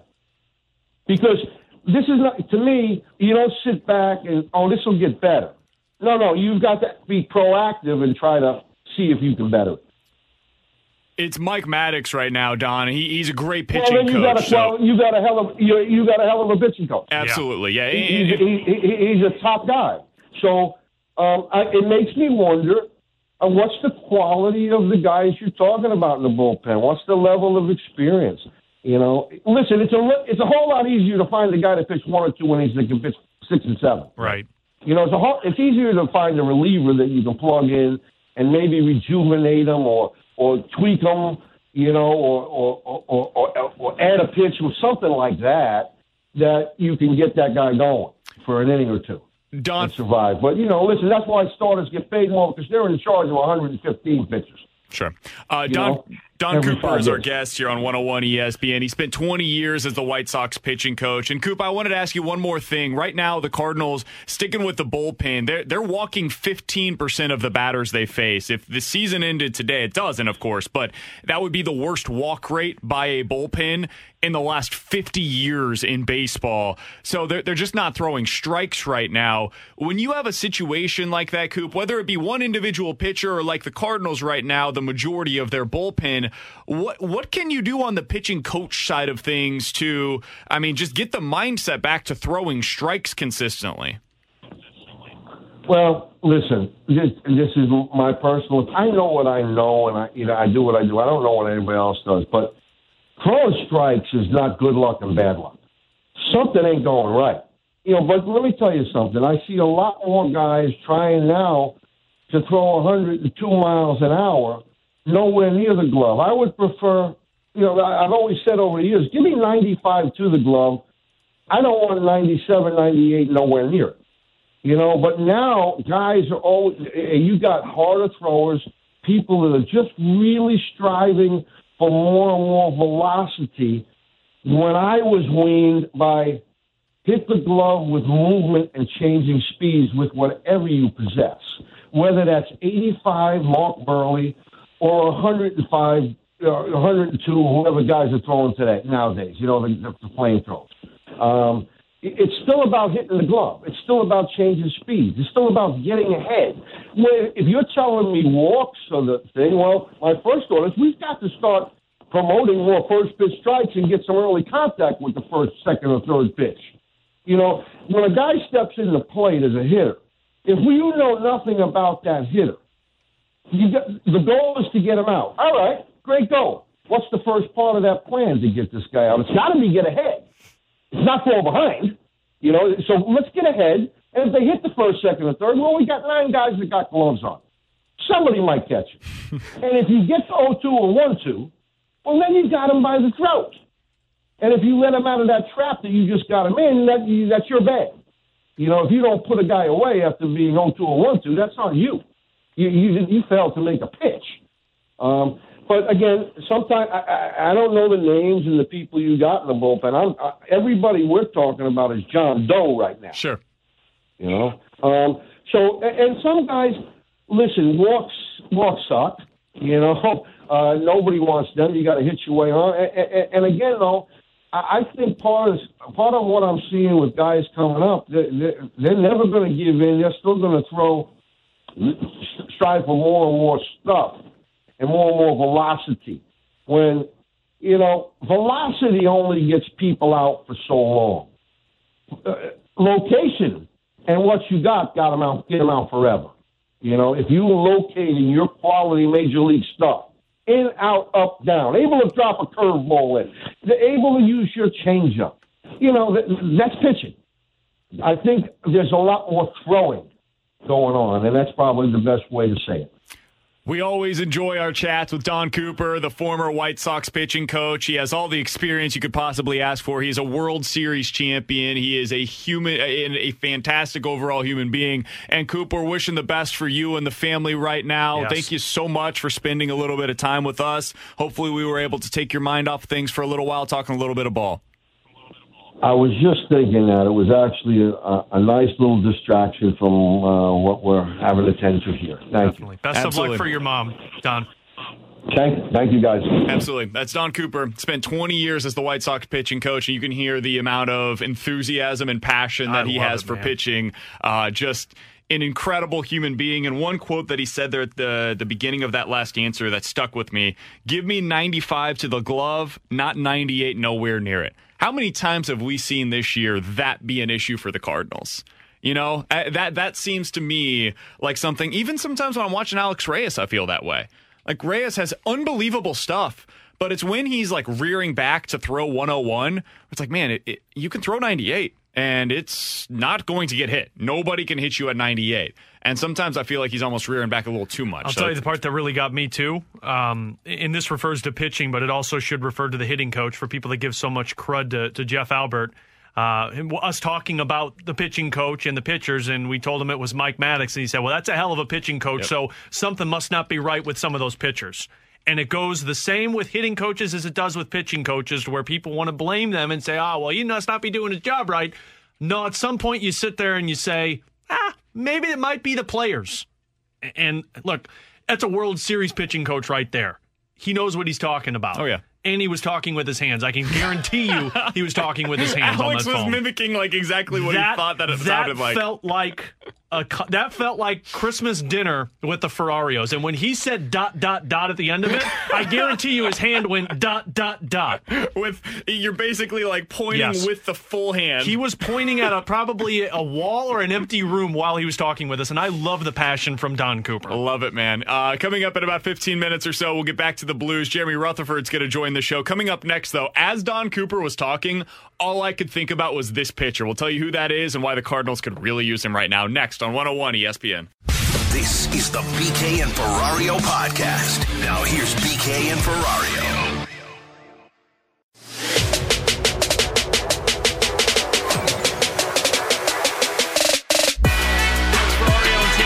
And. I'm Brandon Kiley. Jeremy Rutherford's going to join the show here in just uh, under 10 minutes or so, talking about the Blues off season.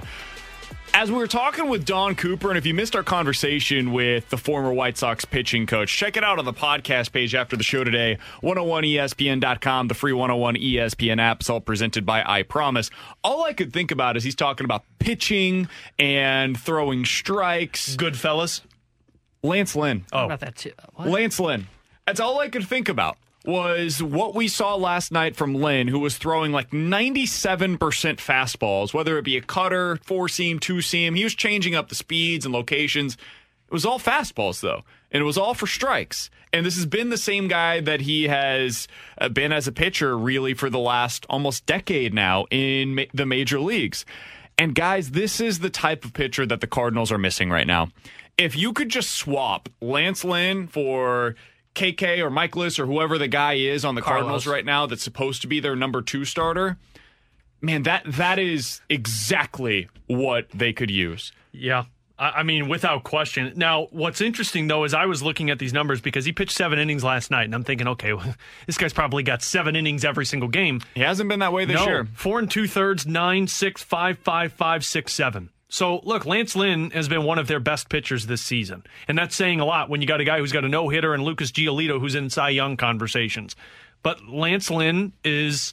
I'll use the same term that I use for, for, for hockey defensemen. He's predictable. Like, you know what he's going to give you every night. How many guys on this roster right now can you say he's predictable? Especially the rotation. I don't think I could say more than rotation. one. Because even Wainwright, you can say he's predictable, but he's predictable at home. On the road, you don't know what you're going to get from Waino. KK's not predictable. And somebody texted in earlier and said, oh, give KK some leeway. He's coming back from injury. No, we're past the injury thing now. Like now we're back into the stage of you're you're on a similar cycle and you're not giving dependability. John Gant at least has given you something to expect. The problem is he's given you something to expect where you're scratching your nails off of your fingers. Yeah.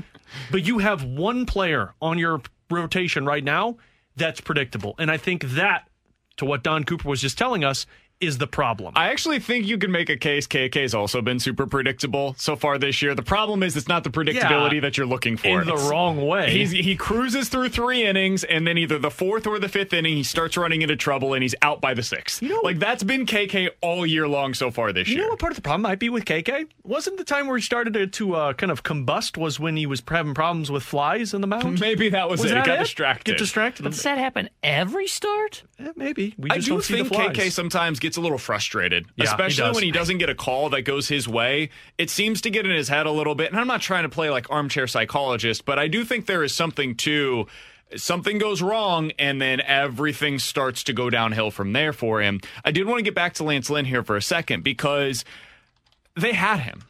And I think this is what makes it so frustrating is that what they're missing right now is what they had.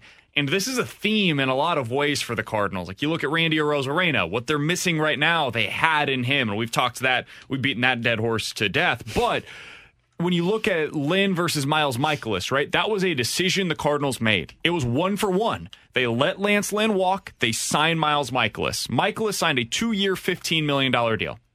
Then the next year, they signed him to a four year, $68 million contract. So if you look at where we are right now, the four years since that decision, Alex, Mikolas has made $46 million over the course of four seasons. 46 million. Since Lynn left St. Louis, he has made $42 million. You could have had Lance Lynn for $4 million less than what you got Miles Mikolas for overall over this four year stretch. And by the way, Lynn's a free agent at the end of the year. If you wanted to, I don't think you would, but if you wanted to, you could wash your hands from it. You've still got two more years that you're on the hook that you don't want to be on the hook for right now with Miles Mikolas. If you could have a do over, this would be the one. I actually think this would be a better do over for the Cardinals than their outfield situation with Arozarena or Adolis Garcia or any of those guys. I think they would rather have Lance Lynn back right Real now because quick, he's who they're missing. It's kind of this is weird how this worked out because it's kind of like the Benjamin Button disease for Lance Lynn. When he was when he moved on, he did not look good with Texas, the Yankees, or Minnesota. Well, I guess his first year in Texas. His second year in Texas, he started to get better. So when he moved on in free agency, uh, uh, we weren't even talking about this. I mean, he was good. He had his first year in Texas. He, he had a three six ERA and 210 innings. I would take that. Well, and that's when it, but that's when it started to trend in the right direction. I guess I look at 2018 between Minnesota and the Yankees, right? Like that's where you're looking at this and you're thinking, 31 year old guy, Mo made the right decision, and it's trending in the other direction right now with a 3.6, 3.3, and now 1.5.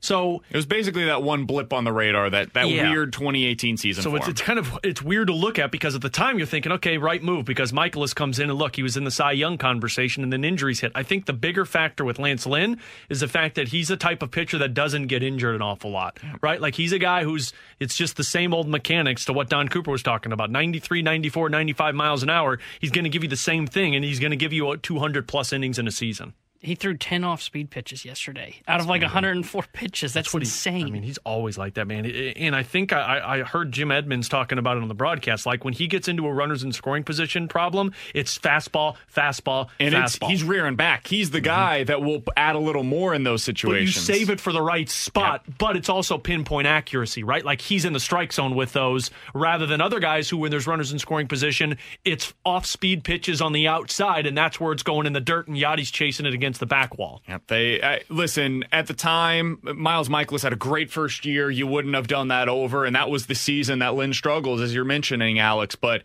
the three years since then, there's no doubt. If you could go one for one, I think the team would like a do over with that Lynn for Mikolas swap. They they definitely would prefer to have Lance Lynn right now. With Alex Ferrario and Tanner Hendrickson, I'm Brandon Kiley. Let's ask Jeremy Rutherford what his biggest takeaway was from today's exit interviews, and I want to ask him. Let's let's get his thoughts on that Jack Eichel situation. Earlier today, we heard from national analysts that hey, maybe he would make some sense for the Blues. And my tinfoil idea? We'll skip that one. We'll talk to Jr. next on 101 ESPN. This is the BK and Ferrario podcast. Now here's BK and Ferrario. It's time for the Rutherford Report on 101 ESPN. Anything you folks want to know about the fascinating world of pro hockey, here we go. Very happy to talk to our guy, Jeremy Rutherford. He is the Blues insider for The Athletic. He's been in on all of these exit interviews for the Blues players throughout the morning. Today, joins us via the Brown and Crouppen Celebrity Line. JR, how you doing, man? Doing well, guys. How you doing? Doing all right. Sorry to get to you late. We had Don Cooper on a little bit ago, and Don Cooper is a fantastic talker. Good old, So- good old Italian boy there, JR. He just likes to talk. So we took a Oh, little bit that's no extra time with him. Well, look, also, JR, we know what you're doing right now, and it's transcribing like uh, uh, pretty much what, 15 minutes worth of interviews from five different players? You know what? I think it was more like an hour, but I haven't got to the transcribing yet because uh, I'm uh, trudging through this uh, report card that should be posted uh, later this afternoon. Can't wait. Oh, well, I'm looking forward to that. JR, what was your biggest takeaway from the exit interviews this morning? Well, I think uh, the number one thing has to be David Perron. He was the storyline during the uh, series against uh, Colorado. Uh, of course, the storyline being that he wasn't available because he was on the COVID list. And uh, so we got a chance to talk to him for the first time about that. Just a couple things from that conversation. He said that, uh, you know, just shocked when he found out that the test was uh, positive. He was holding out some hope that it was a false positive, but then uh, realized that he did have a confirmed case of uh, COVID. And the one number one question that's in everybody's mind, and I know it's it's a really a tough one to talk about because everybody's decision with whether to take the vaccine or not is up to them. But David Perron was asked, did he get vaccinated? And he said yes. And so you look at the situation, the Blues had three players on the COVID list with uh, Nathan Walker, Jake Walman, and uh, David Perron, and all three players were indeed vaccinated. So just a tough break for the Blues. Well, and the other thing that he spoke of, JR, is what you mentioned uh, with Karraker and Smallman yesterday, and that's the possibility of extending David Perron, who, of course, is an unrestricted free agent after next season. And BK and I were talking about this a little bit ago. Perron reminds me an awful lot of the Alexander Steen model on this team. Uh, he's a guy that's 32 years old, still very um, effective offensively, but a guy who's going to provide more than just offense down the road of his career. Yeah, you look at him and he turns 33 on uh, Friday, and as we've been saying for better part of this season, it just seems like he continues to get better. And I know that uh, in the past, David Perron has joked that uh, he, he'd like to play several more years, but today it was kind of funny on one of those calls. I think uh, Lou Korac asked him about potentially re-signing in St. Louis and maybe signing a contract that uh, t- kept him a blue for the rest of his career. And David Perron said, "Well, I guess that's going to have to be an eight-year deal then, which would take him to age 40 or 41." That's about right, though. Social, some people on social media didn't get the joke there, but uh, but uh, David Perron, I think he's serious. He wants to play for a while. Yeah, he said that he's actually scared of the end, and you know he strikes me as one of those types of players who would want to play this game forever. So, so to me, you know, you look at this situation, David Perron turning 33. Do you leave him unprotected? You know, I think this situation is uh, a no-brainer right now. You get David Perron signed and uh, keep him a blue, and of course keep him on that protected list. What do you think that would look like salary-wise? Because we were kind of going through this earlier. He's making four million dollars per season right now. He, Alex made the comp to Alex Steen. Steen, Steen signed that four-year deal worth about five point seven million dollars per year when he was 32, so about a year earlier than this would be. What do you think it would cost to keep David Perron? Well, I haven't had that conversation uh, with David. I hope to actually talk to him uh, in a little bit. But um, in terms of you know, and again, that is he's got another year left on his deal, so that's it's not imminent. But you know, what you're asking there is what could it cost uh, to keep him with the Blues? And I don't think it's going to be as much as maybe somebody would think, because based on his production, I think that um, he knows he's you know one of the team's best players. He knows that he could probably go and get more money elsewhere. But if he hasn't shown that he loves St. Louis already, I don't know what any player in Blues history, you know, could do more than David Perron to show how much he loves this organization. So to me, uh, I got to believe that if the team wants him here, which which they most likely would, that he wants to be here, he would make it work. And like if I had to throw out a number, maybe it's a two-year deal and it's in the same neighborhood uh, for four million dollars. Uh, that's interesting. That'd be a heck of a deal for Doug Armstrong too, uh, to keep uh, um, David Perron around. Jr. Another player that spoke today, Jordan Binnington, and I, you asked him a great question, and I'd like you to provide kind of the answer that you got from Binnington, talking about the inability for the Blues to kind of clear the front of the net throughout this postseason and really in the regular season. I think that was the biggest bugaboo for this Blues team all year. Yeah, to me, if you're going to you know talk to these players and, and find out what went wrong uh, I think you got to focus on a couple areas. And while Colorado was definitely the better team, uh, the two areas that really stuck out are, you know, defending and, and clearing the crease. And, you know, a lot of times the Blues didn't give the Colorado defenders enough work to do because they didn't go to the crease enough. And, you know, that's the other side of it, too, is in the offensive zone, you know, get into that area. I think the Blues uh, lacked in, in both areas. So I asked Jordan Binnington, what can the Blues do better? It seemed like there were so many seeing eye pucks. Nathan MacKinnon shooting from the point, uh, pucks getting deflected because Landeskog's in front of the net, and it looked like the Blues defenders just weren't aware, or if they were aware, they weren't doing anything physically to get the Colorado forwards out of the way. And he said it is definitely something that you see from the Vegases, from the Colorados, and it separates those types of teams from the teams below them, and it's something that he feels like uh, needs some work this offseason. It's in the form of uh, bringing in a player who's more willing to do that, or whether it's working with this current roster and getting them you know, on the same page doing that type of work. Uh, it, it's definitely something Jordan Binnington feels needs to be addressed. And that's my follow up question with that, JR, because like it seems like the players that they have right now struggle with that. And maybe it is a commitment to the group that you have under contract. You got 10 defensemen under contract for next season, and some of those guys are depth pieces. Uh, do you see a scenario where Doug Armstrong says, look, we need to go out there and find somebody on the outside who can help this team in that area in front of the net? I think they're going to have to, and I don't know how that's going to get done. You have a number of guys on the team with these long-term deals that I, I don't think are movable. Uh, you know, and, and not that you want to move them, but you look at a, a Brayden Schenn eight-year deal, uh, Torey Krug six-year deal. Justin Faulk came here with a long-term deal. Like these are guys that are going to be here, so you can't just say, okay, we're going to we're a little bit undersized. We need somebody to, to to be able to move out guys in front of the net. Let's let's move this guy and, and bring in this high price guy. That that's not possible. But I do think they're going to have to find somebody out there who's willing to come in and do this job. And the reason I say that is, you know, typically whether you're talking about net front presence in front of your own net or, or on the opposite side on the offensive side, guys just seem willing. It's just like that's what they go do. They go on the ice. You need them to go there. They go there. But when you do these interviews with blues players night after night, week after week, month after month, we need to go to the front of the net. And then the next game, the next two games, nobody does it. Like, when do you quit believing them when they say that? So I just think it's a situation. I don't think the makeup of this team has many guys who are willing to do that role. And I think that it's something that the, the management's going to have to address. So it's interesting you talked about what they're going to have to do this offseason, JR, because it seems like it's at least in play that they could get a little aggressive this offseason to upgrade what the team is missing right now. And I was listening to Elliotte Friedman on his 31 Thoughts podcast, and he kind of said the same thing. Like, hey, it would not be a surprise to him at all if Doug Armstrong got aggressive this offseason and went out and acquired somebody that surprised some people. And I want to put on, out on the front end, this was pure speculation. This was not him reporting that this was going to be the case.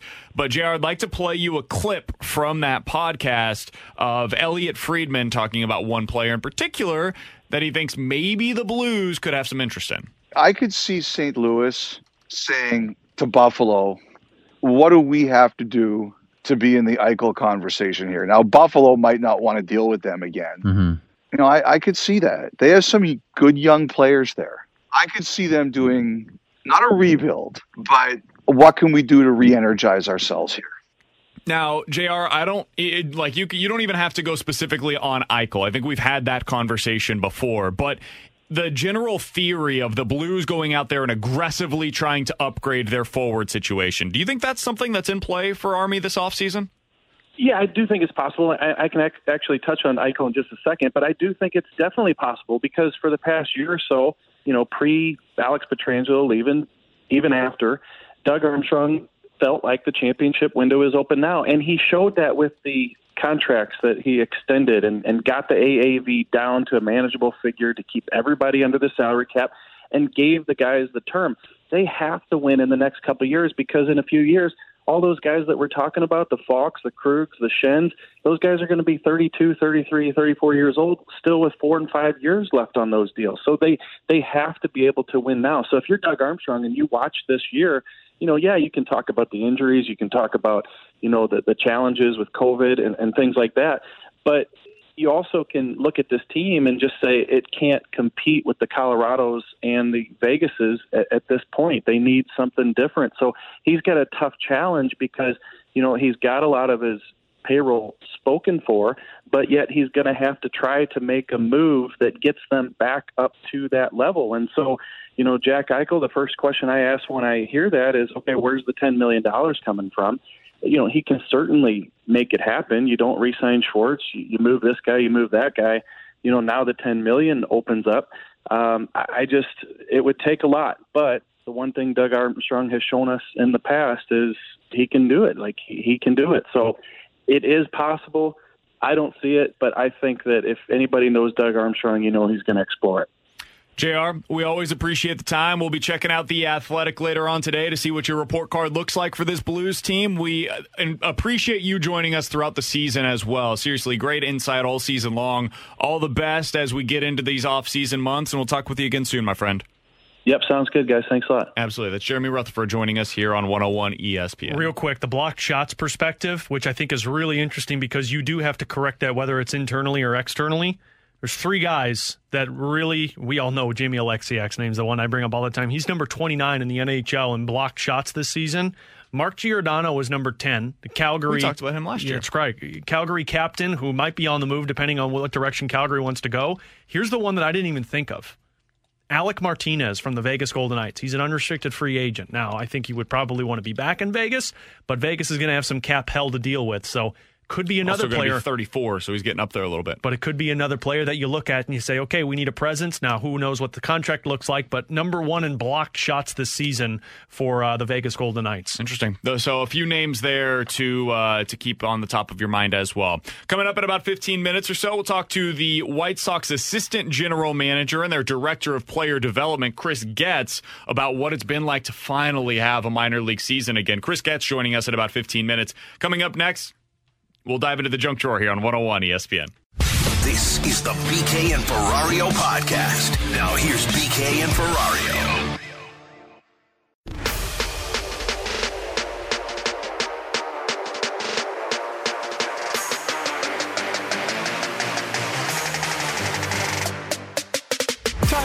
To the junk drawer with Alex Ferrario and Tanner Hendrickson. I'm Brandon Kiley. Alex, what do you have for us today, my All man? right, boys. Uh, this might come off like a little bit of a homerish, but I am just a, you. I know. I'm I'm done with Colorado. First of all, Colorado has just spent the last couple of days just sending out tweets and Instagram pictures, just trolling the St. Louis Blues. Okay, no, don't, don't I like mean it, me. you I don't blame blame 'em. You've moved on from the like you beat the team in the first round. Congratulations, you swept the Blues. That's fine. But like Ty, uh, uh, I think it's Tyson Jones. I don't even care. The guy's name doesn't even matter. But he's putting a picture out of a goal being scored, and he says, "Oh, I don't even score this goal, but it's still fun to look at." Like, can we can we move on already? Like, maybe you should be worried about your second round opponent rather than sitting here and talking about a team that you swept. They don't know who it's going to be yet. They know who it's going to be. They know who it's going to be. No, it's not going to be Oh. Minnesota. Props to you, Minnesota. But look, the part, the reason this is my junk drawer is I am physically done with Philip Grubauer. I'm physically, mentally, Emotionally. Emotionally, there might be another part that I'm done with too. I just can't think of it right now. Okay. So go back to May 20th, of course, when Jordan Binnington comes down the ice at the end of the game, and he came down the ice because Grubauer took a hack at Kyle Clifford's legs. Yeah, Grubauer- That's what a- Binnington does. Grubauer after the game says, oh, now the tweet just left on me. Ding it. Grubauer after the game, he says, "Look, some of the one of these days, somebody is going to answer the bell against that guy, and I hope they do." Meaning somebody goes after Jordan Binnington. Now he tweets a picture out of Binnington coming down the ice and talking to him on Instagram and Twitter, and he says, "Memories from round one." And his post-game press conference after the series is about Jordan Binnington. Like, buddy, can we get over Jordan Binnington already? Like, why do you have this weird fascination with him? I mean, Binnington brings this on himself. Okay, but to sit there, to be fair, that's fine. But to sit there and say, I hope somebody answers the bell and act like a tough guy and not drop the gloves with if him. Binnington's going to do this stuff, that's what he gets. So why doesn't Grubauer do something about it then?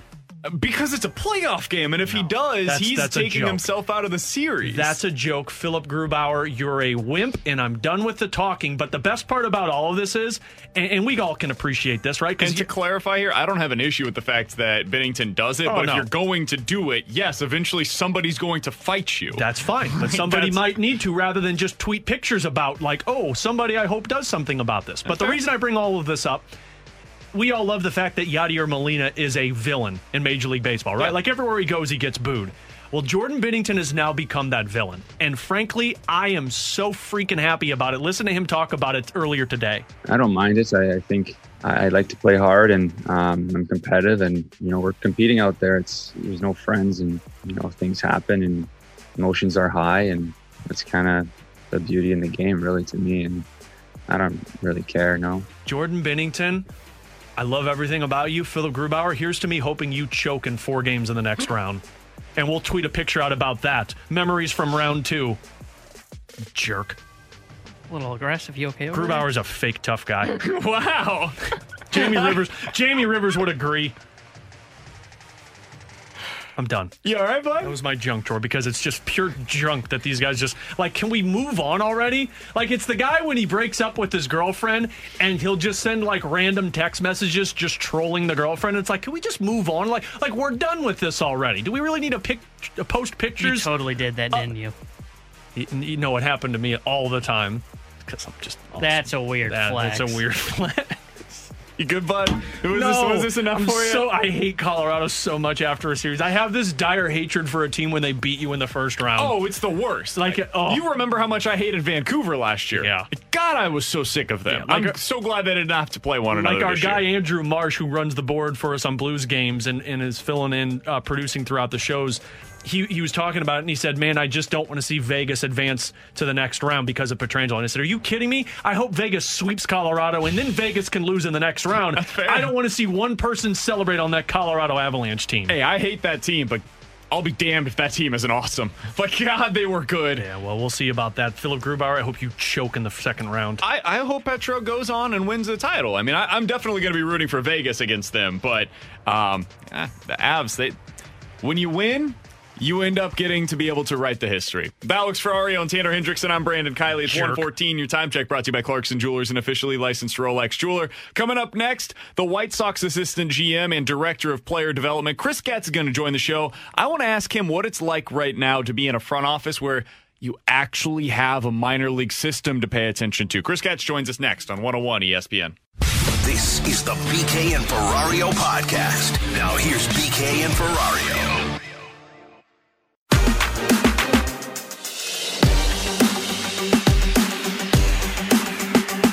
With Alex Ferrario and Tanner Hendrickson, I'm Brandon Kiley. Very happy to go out to the Brown and Crouppen Celebrity Line to be joined by Chris Getz. He's the White Sox Assistant General Manager. He is the Director of Player Development for them. Chris, we appreciate the time, man. How you doing today? I'm doing great. How you guys doing? Doing all right. Would be doing better if your White Sox would have taken it a little easier on the Cardinals Ease last up night. these next two games, Chris.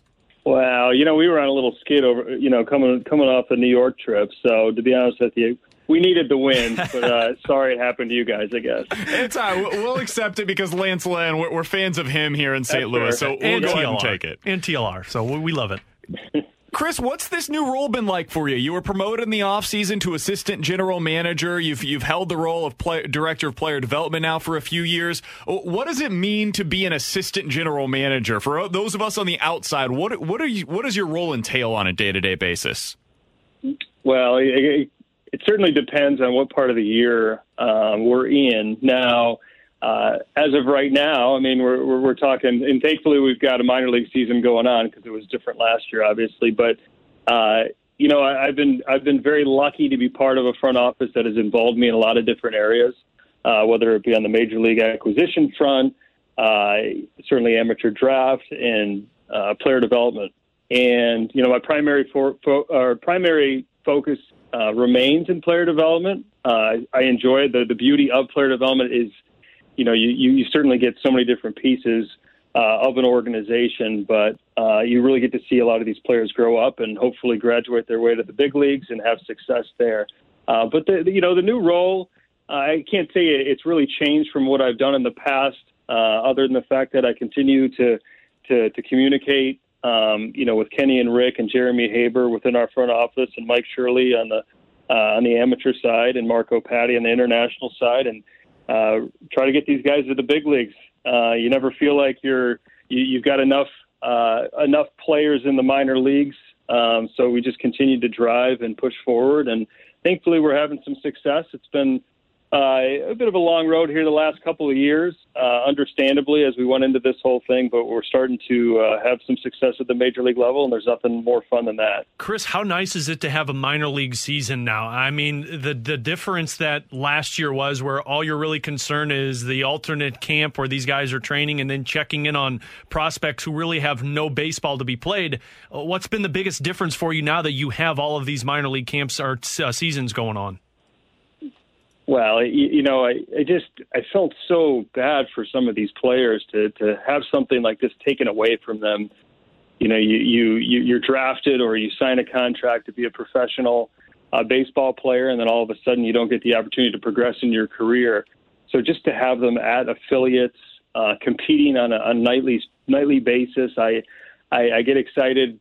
You know, that night or you know the following morning, reading reports, communicating to our coaching staff um, going down to the affiliates, seeing our players, uh, you know, just in comparison to last year. And although I, I do feel like we made the best of the situation at the alternate site, uh, and certainly, you know, during during our season last year with with players going up and down, and you've got a, a a you're not playing outside competition, but you're asking these players to compete at the highest level. That was a challenging task in which I do feel like we did a pretty good job. But there's nothing that can replicate playing real games, uh, and to be back doing that is very refreshing. Um, and uh, you know, it's it's uh, we're a couple weeks in here, and you know there's some some some surprises, some good, some bad, um, but we've got some some uh, we've got plenty of time to, to let this play out, get a better, a better understanding of what we have in our system. We're talking to the White Sox assistant GM and the director of player development, Chris Getz, here on 101 ESPN. Chris, one of the storylines throughout the offseason was the innings for pitchers coming off of a full year not throwing, and that's both at the big league level and definitely for the guys in the minor league level that, that literally did not have a season last year. How has that played out this year compared to your expectations? Are, are there guys that are, are bouncing back better than expected? Is it a, a concern for you guys as you get later on into the minor league season? How, how have you, as the White Sox, kind of approached the inning situation for your young guys? Well, you know, the oftentimes, um, I, yeah, I guess in comparison to past years, we'd have our starters built up uh, to a certain point going into this season where we had a a, a shortened minor league spring training. Now, some of those players were in major league camp, and we had a little bit more time for a a ramp up. Uh, but those those innings count as well, and uh, you know we, we our, our our starting point for opening day in the minor league season was a little under what we've had in the past. Rosters have expanded. Uh, MLB has given us a little bit more flexibility for rosters. We've got off days regularly on Mondays uh, to bounce back and give our guys a little bit of a breather, um, a little, you know, bit more flexibility in, in, in regards to transactions. So, you know, I, I'd say that that we're in a pretty good position to to space this out, uh, put our pitchers at at the right pace. But to be honest with you, it's a bit uncharted, um, and there's going to have to be regularly monitored, uh, monitoring from our, our pitching coaches or from our training staff. Obviously, there's a, da- a data collection standpoint um, you know, all these factors will come into to setting out plans for our pitchers and keep these guys healthy and productive. Chris, one thing I am curious about from the player development side, the White Sox have been major players over the last few seasons in the international market. What's the difference in development when it comes to younger players from the international market compared to players coming out of the MLB draft? Well, there you, you can you can sign the, the international player at a younger at a younger age. So uh, when when let's say you were around a player at 17, 18 years old, obviously uh, on the uh, domestic side, you're looking at 18, 19 year olds. So um, you know they're a little bit more advanced, even though we we all know that that's pretty pretty uh, young age as well. And then obviously the college guys that are coming in at more 21. But the international player, it really depends on the background, uh, where where they trained uh, prior? How much baseball have they actually played? Is this player more played more uh, in showcases? Um, did he have a, uh, a quality place to uh, from a diet and training standpoint? Did he have good baseball instruction? You know, these are all things that need to to, to be part of um, kind of the, the process and understanding uh, in regards to expectations um, and, and, and, plans moving forward. So it is case to case. Um, you know, but I'd say generally speaking, you know, we, we get guys over to our academy, we get to know them, they get a better understanding of our our um, our White Sox, our White Sox way, our, our, process here, and then bring them over to the states and get them rolling here. Um, and you know, so, some of those guys take to it quickly, take, some take to it um, take a little bit longer, but um, you know, we've been we've had a lot of success over in the international front, and you know, credit to, to Marco Paddy and, and his crew. Um, they've really helped us uh, in, in uh, giving us some championship type players, and, and we're, we're doing the same now on the domestic side. And you know, and once again, being back in or being in player development, allowing or having the ability to to work with these guys and see them grow up, it's very gratifying. And one of the great success stories for your development plan with the White Sox, Chris, is what we're seeing right now with Yermin Mercedes, and we saw it last night on full display against the Cardinals as well. The kid's batting 350. It seems like he hits a home run every other night. Uh, did you know that this was in play for him this year? I mean, we hadn't really seen him in the big leagues. You get to watch him more in the minors. Uh, what did you expect from him coming into the season? Well, you know, I, I we certainly have, you know, we've seen the talent of Yermin uh, the last couple of years, and when we were fortunate to get him in the in the minor league phase of the Rule Five draft, uh, you know, he he he had a lot of offensive success. He had some defensive success too that that perhaps is not talked about as much. He's one of our top catch and throw guys, and uh, very positive framing numbers. But I, I will say the offense has always stood out. It was just a matter of getting the opportunity at the major league level. And, and I don't think anyone expected this type of uh, immediate success. Um, you know, the one thing I will say is, and although, you know, if you, you, you look at his swing and break down his swing, he's got tremendous uh, feel for his timing. He does have some moving parts, but he's always in a very good position to hit. He's very strong. He uses the whole field. He's very disciplined within his approach. And Tony talked about it last night, and it's been certainly talked about here uh, in the beginning of the season of how good he's been with two strikes, and that's the discipline. Um, you don't have a lot of players that are willing to do that nowadays. Um, he's got the skill set to do it, but to go out there and execute on a regular basis, being being that it's his first time in the major leagues, I you know certainly have to tip your hat to to, to what he's doing right now. Um, and you know I, I think he's got a chance to be to to I don't, it's tough to say that it'll be sustainable for the you know the the entire season, but the, with this approach, if he sticks to it, he's going to have a lot of success.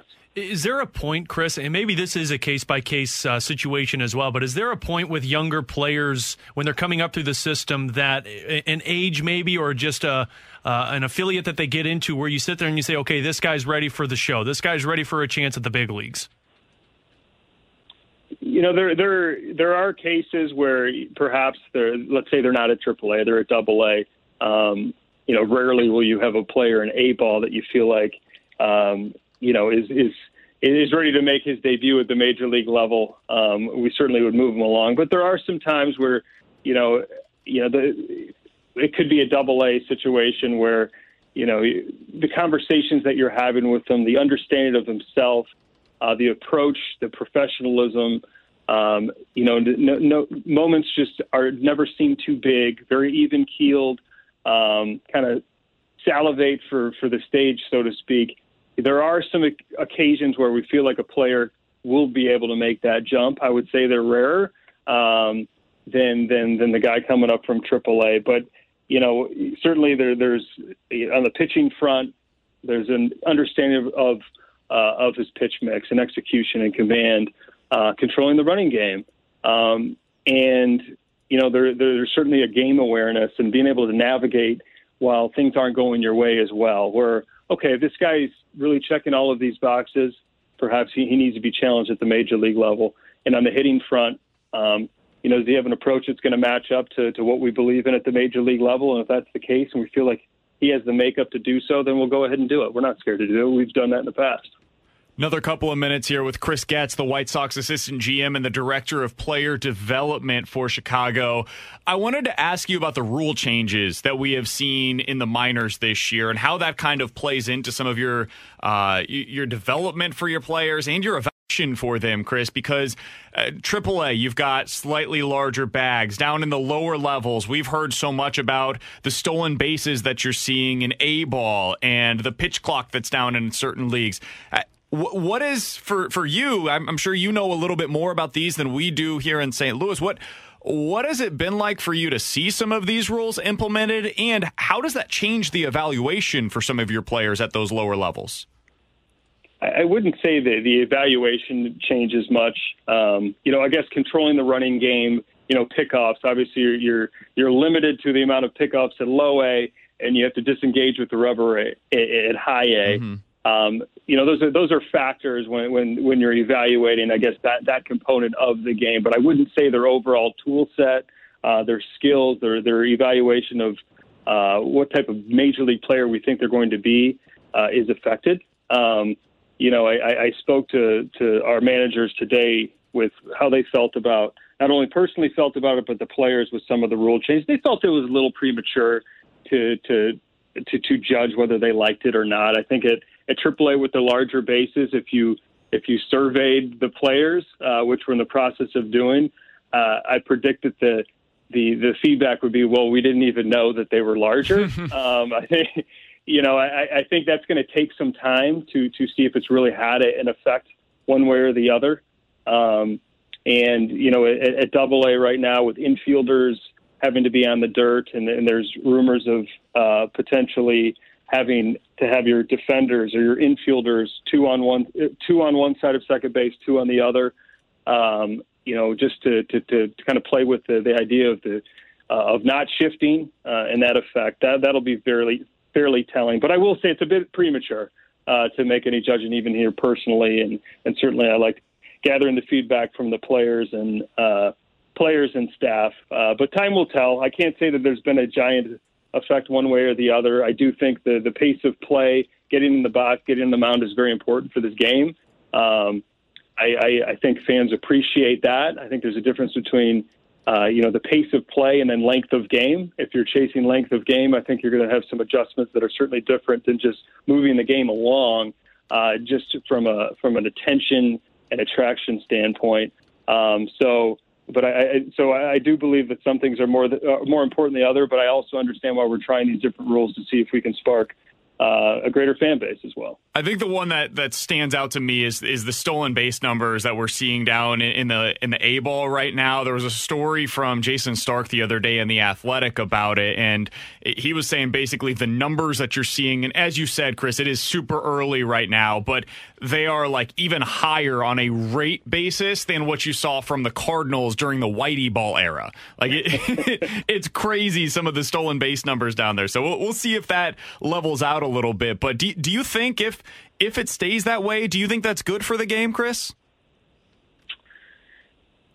You know what? I I, I think that if there is more action on the base pass, um, uh, I think that is good for the game. Now, now how we're going about accomplishing that, I don't know exactly what that solution is. Um, I, I do believe that that um, that type of activity on the field, fans are going to to enjoy. Um, but it is still about getting on base, uh, hitting doubles and scoring runs. Um, you know, and then there's a risk factor in stolen bases. Now, if the risk is much less to get thrown out, perhaps you're taking more chances. Where, uh, and that's certainly a possibility here, and we know that they're trying to accomplish that. But I think more action on the field is is is very important here. Um, and you know, we, we look across the game, whether it be the major league level and the minor league level, and uh, what type of offensive numbers we're seeing in the alarming amount of strikeouts. There does need to be an adjustment of some sort. I can't say that I have the clear solution right now, but uh, I, I, know we're, we're certainly trying as an industry to try to improve it. He's Chris Getz, White Sox assistant GM, and from everything you read, a future general manager in this game. He's also their director of player development. Chris, I was a Royals fan growing up. It's been an absolute pleasure uh, being able to see your rise in the industry and having the opportunity to talk with you today. Thanks so much for hopping on with us. Well, thanks for having me, guys. I really appreciate it. Thanks, Chris. Absolutely. That's Chris Getz joining us here on 101 ESPN. I'm fascinated by those stolen base numbers, yeah. Alex, because if you, it, let, let's say that it stays this way and it sustains and you're starting to see basically a track meet down at the low and high A ball.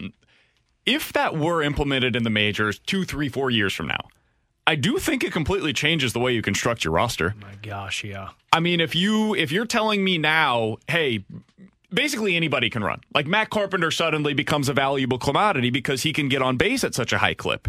You know? Okay, that's where you lost me. I'm serious. Be- over, overhyped there. Those guys that are the the all or nothing hitters, they lose a little bit of value because now the guy that's getting on base consistently and can steal second for you, well, that's that's no different than hitting a double. Yeah. Because the success rate is so high. So I, I am fascinated to see what this means moving forward. Hey, I think for, a lot of people listening would agree. If we can get Whitey Ball back into the majors, I'm all for that. There's some excitement for the you. The question though is like Whitey Ball was great because you had such great athletes that were a part of it. Yeah. When Whitey Ball is Matt Carpenter and Albert Pujols getting their 30th stolen base of the season in late July. Is that fun or is that just like, what are we doing here? Eh, it might be a little bit more of what are we doing here. exactly.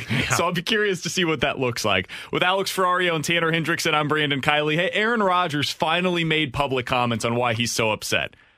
Are we buying it? Talk about it next on 101 ESPN. This is the BK and Ferrario podcast. Now here's BK and Ferrario.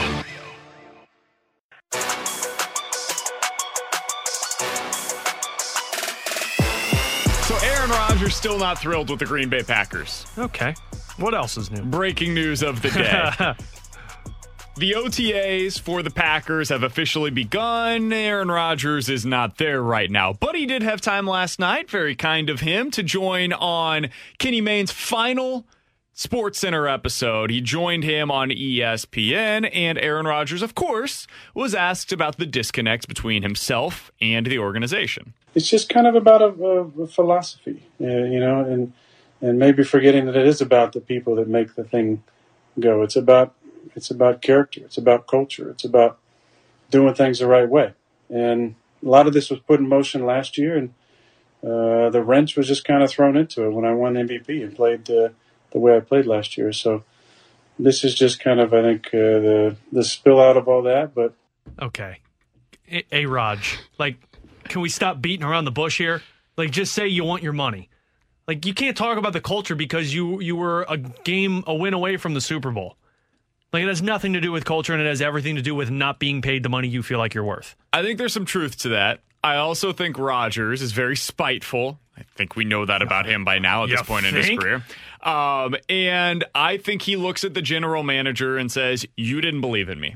You had a lack of faith in me. I know I'm 36 years old. I know you guys feel like you want to move on to your next thing.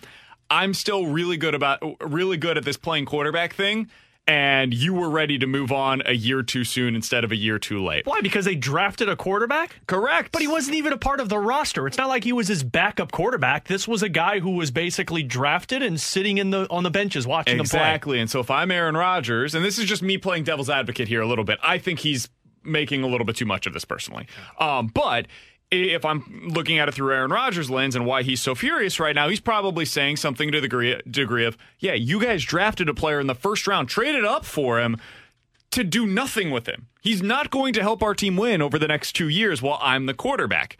So how does that help us? It does not help Aaron Rodgers. It does help the Packers. If Jordan Love's good, well, now you have your replacement plan already in place. Same thing that happened with Rodgers and Brett Favre. Gave them an extra 15 years in their window. Well worth it. It was the, the right decision to do at the time. That also requires Jordan Love to be good. But the other thing I would say is, hey, Rodgers, you weren't nearly as good in 2019 as you were last year. In 2019, you threw 26 touchdowns and four interceptions. The year prior to that, 25 touchdowns. The year before that, you got hurt, 16 touchdowns. Last year, you threw 48. You were better. We drafted a quarterback and you raised your game. You fixed your footwork. So, yeah, we were getting ready to move on from you because it looked like you were about to go over the ledge that Peyton Manning did. So, how can you blame us for that? AA Ron, don't hate, appreciate. Just go out there and play. Also, but if I if I'm the Packers, there's one simple solution to this. Like I, I just saw Matt LaFleur apparently had a comment saying they're work, trying to work through this. There's one simple way to fix this. You trade a first round draft pick this year for Julio Jones. Yeah. Because you're not going to do anything with that first round pick anyway. It's going to be a late pick, and you seem to just draft offensive linemen or defensive players, which doesn't really help you. Trade that first round pick, get yourself Julio Jones. Aaron Rodgers is buying back into this system, and you're talking about a Super Bowl contender. Yeah, give give Aaron Rodgers a raise, go trade for Julio Jones, and go win yourself a title. Exactly. That's how you fix like, this. uh, This doesn't have to be that difficult, and I I think that he's going to end up playing for Green Bay this year. If I had to guess, I don't. If you're Green Bay, why would you trade him? Why? You, you just hold on to him. Unless you really feel like Jordan Love can help you. But here's the thing Davante Adams has said that if they trade away Rodgers, he wants out. So now you're talking about basically going into a rebuild if you lose two of your best players. Yeah, I just I, I think he's he'll end up being back with them. They'll get the money done, like you said earlier, Alex. They're gonna probably go out and I I would think there'll be a, a significant player in the Julio Jones market, and that, that's how this thing kind of moves. Remember this, T Bone. Get a little tattoo on your chest for your collarbone for the ladies. Don't hate, appreciate. With Alex Ferrario and Tanner Hendrickson, I'm Brandon Kiley. We'll cross things over next. It's just kind of about a, a, a philosophy. This is the BK and Ferrario podcast. Now here's BK and Ferrario.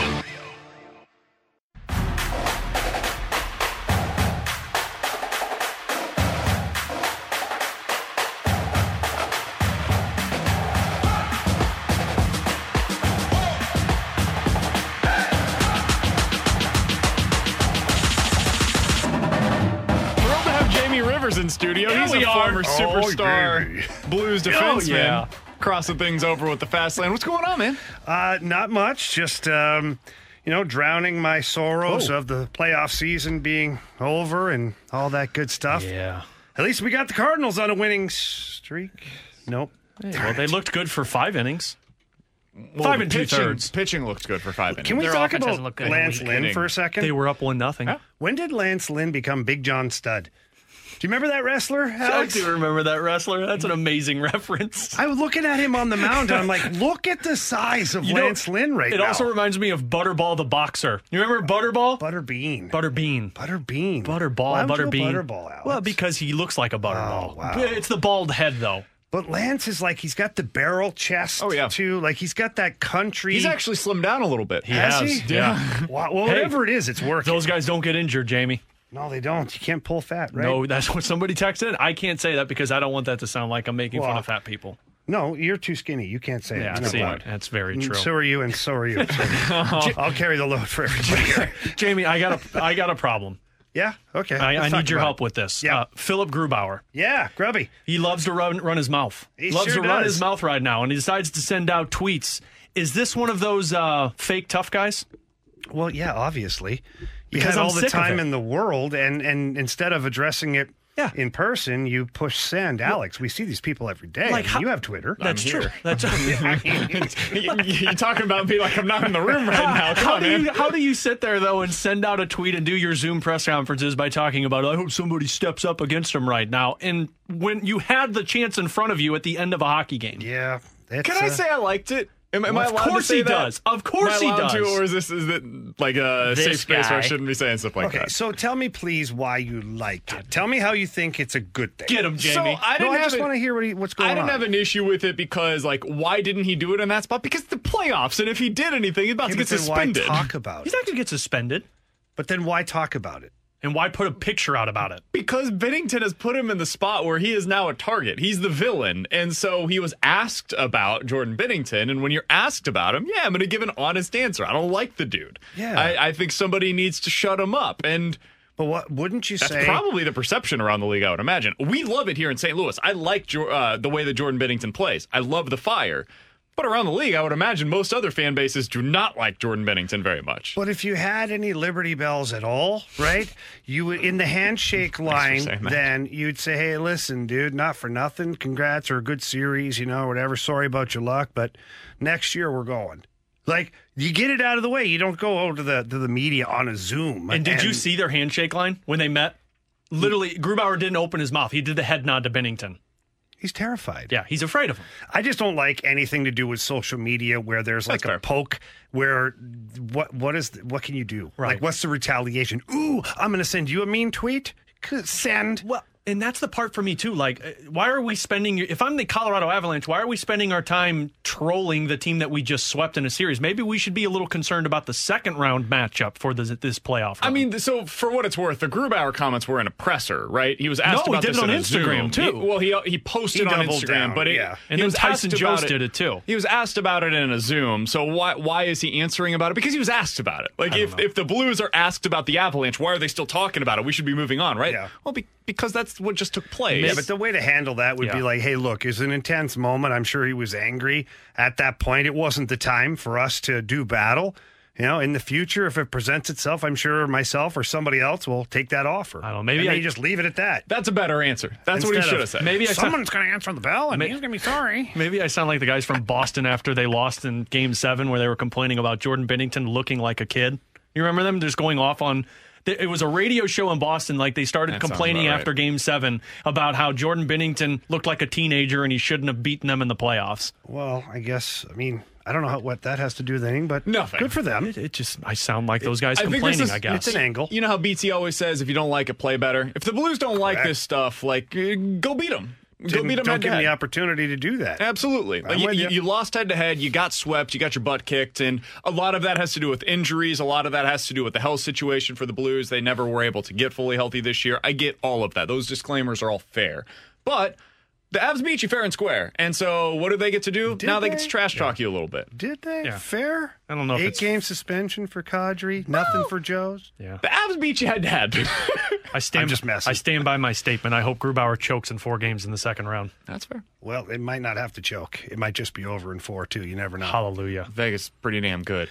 Uh, Jamie, what's coming up today on the Fast Lane, man? Well, we're going to talk about the Cardinals and all of the great things that are going on there. They're going through a little bit of what the St. Louis Blues had this year the uh, the next man up mentality. Harrison Bader goes out yesterday.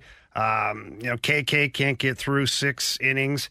We'll see how that plays out. We're going to talk about the Blues certainly and some of the exit meetings. David Perron, some interesting things that he said there. We're going to talk to Kevin Weeks.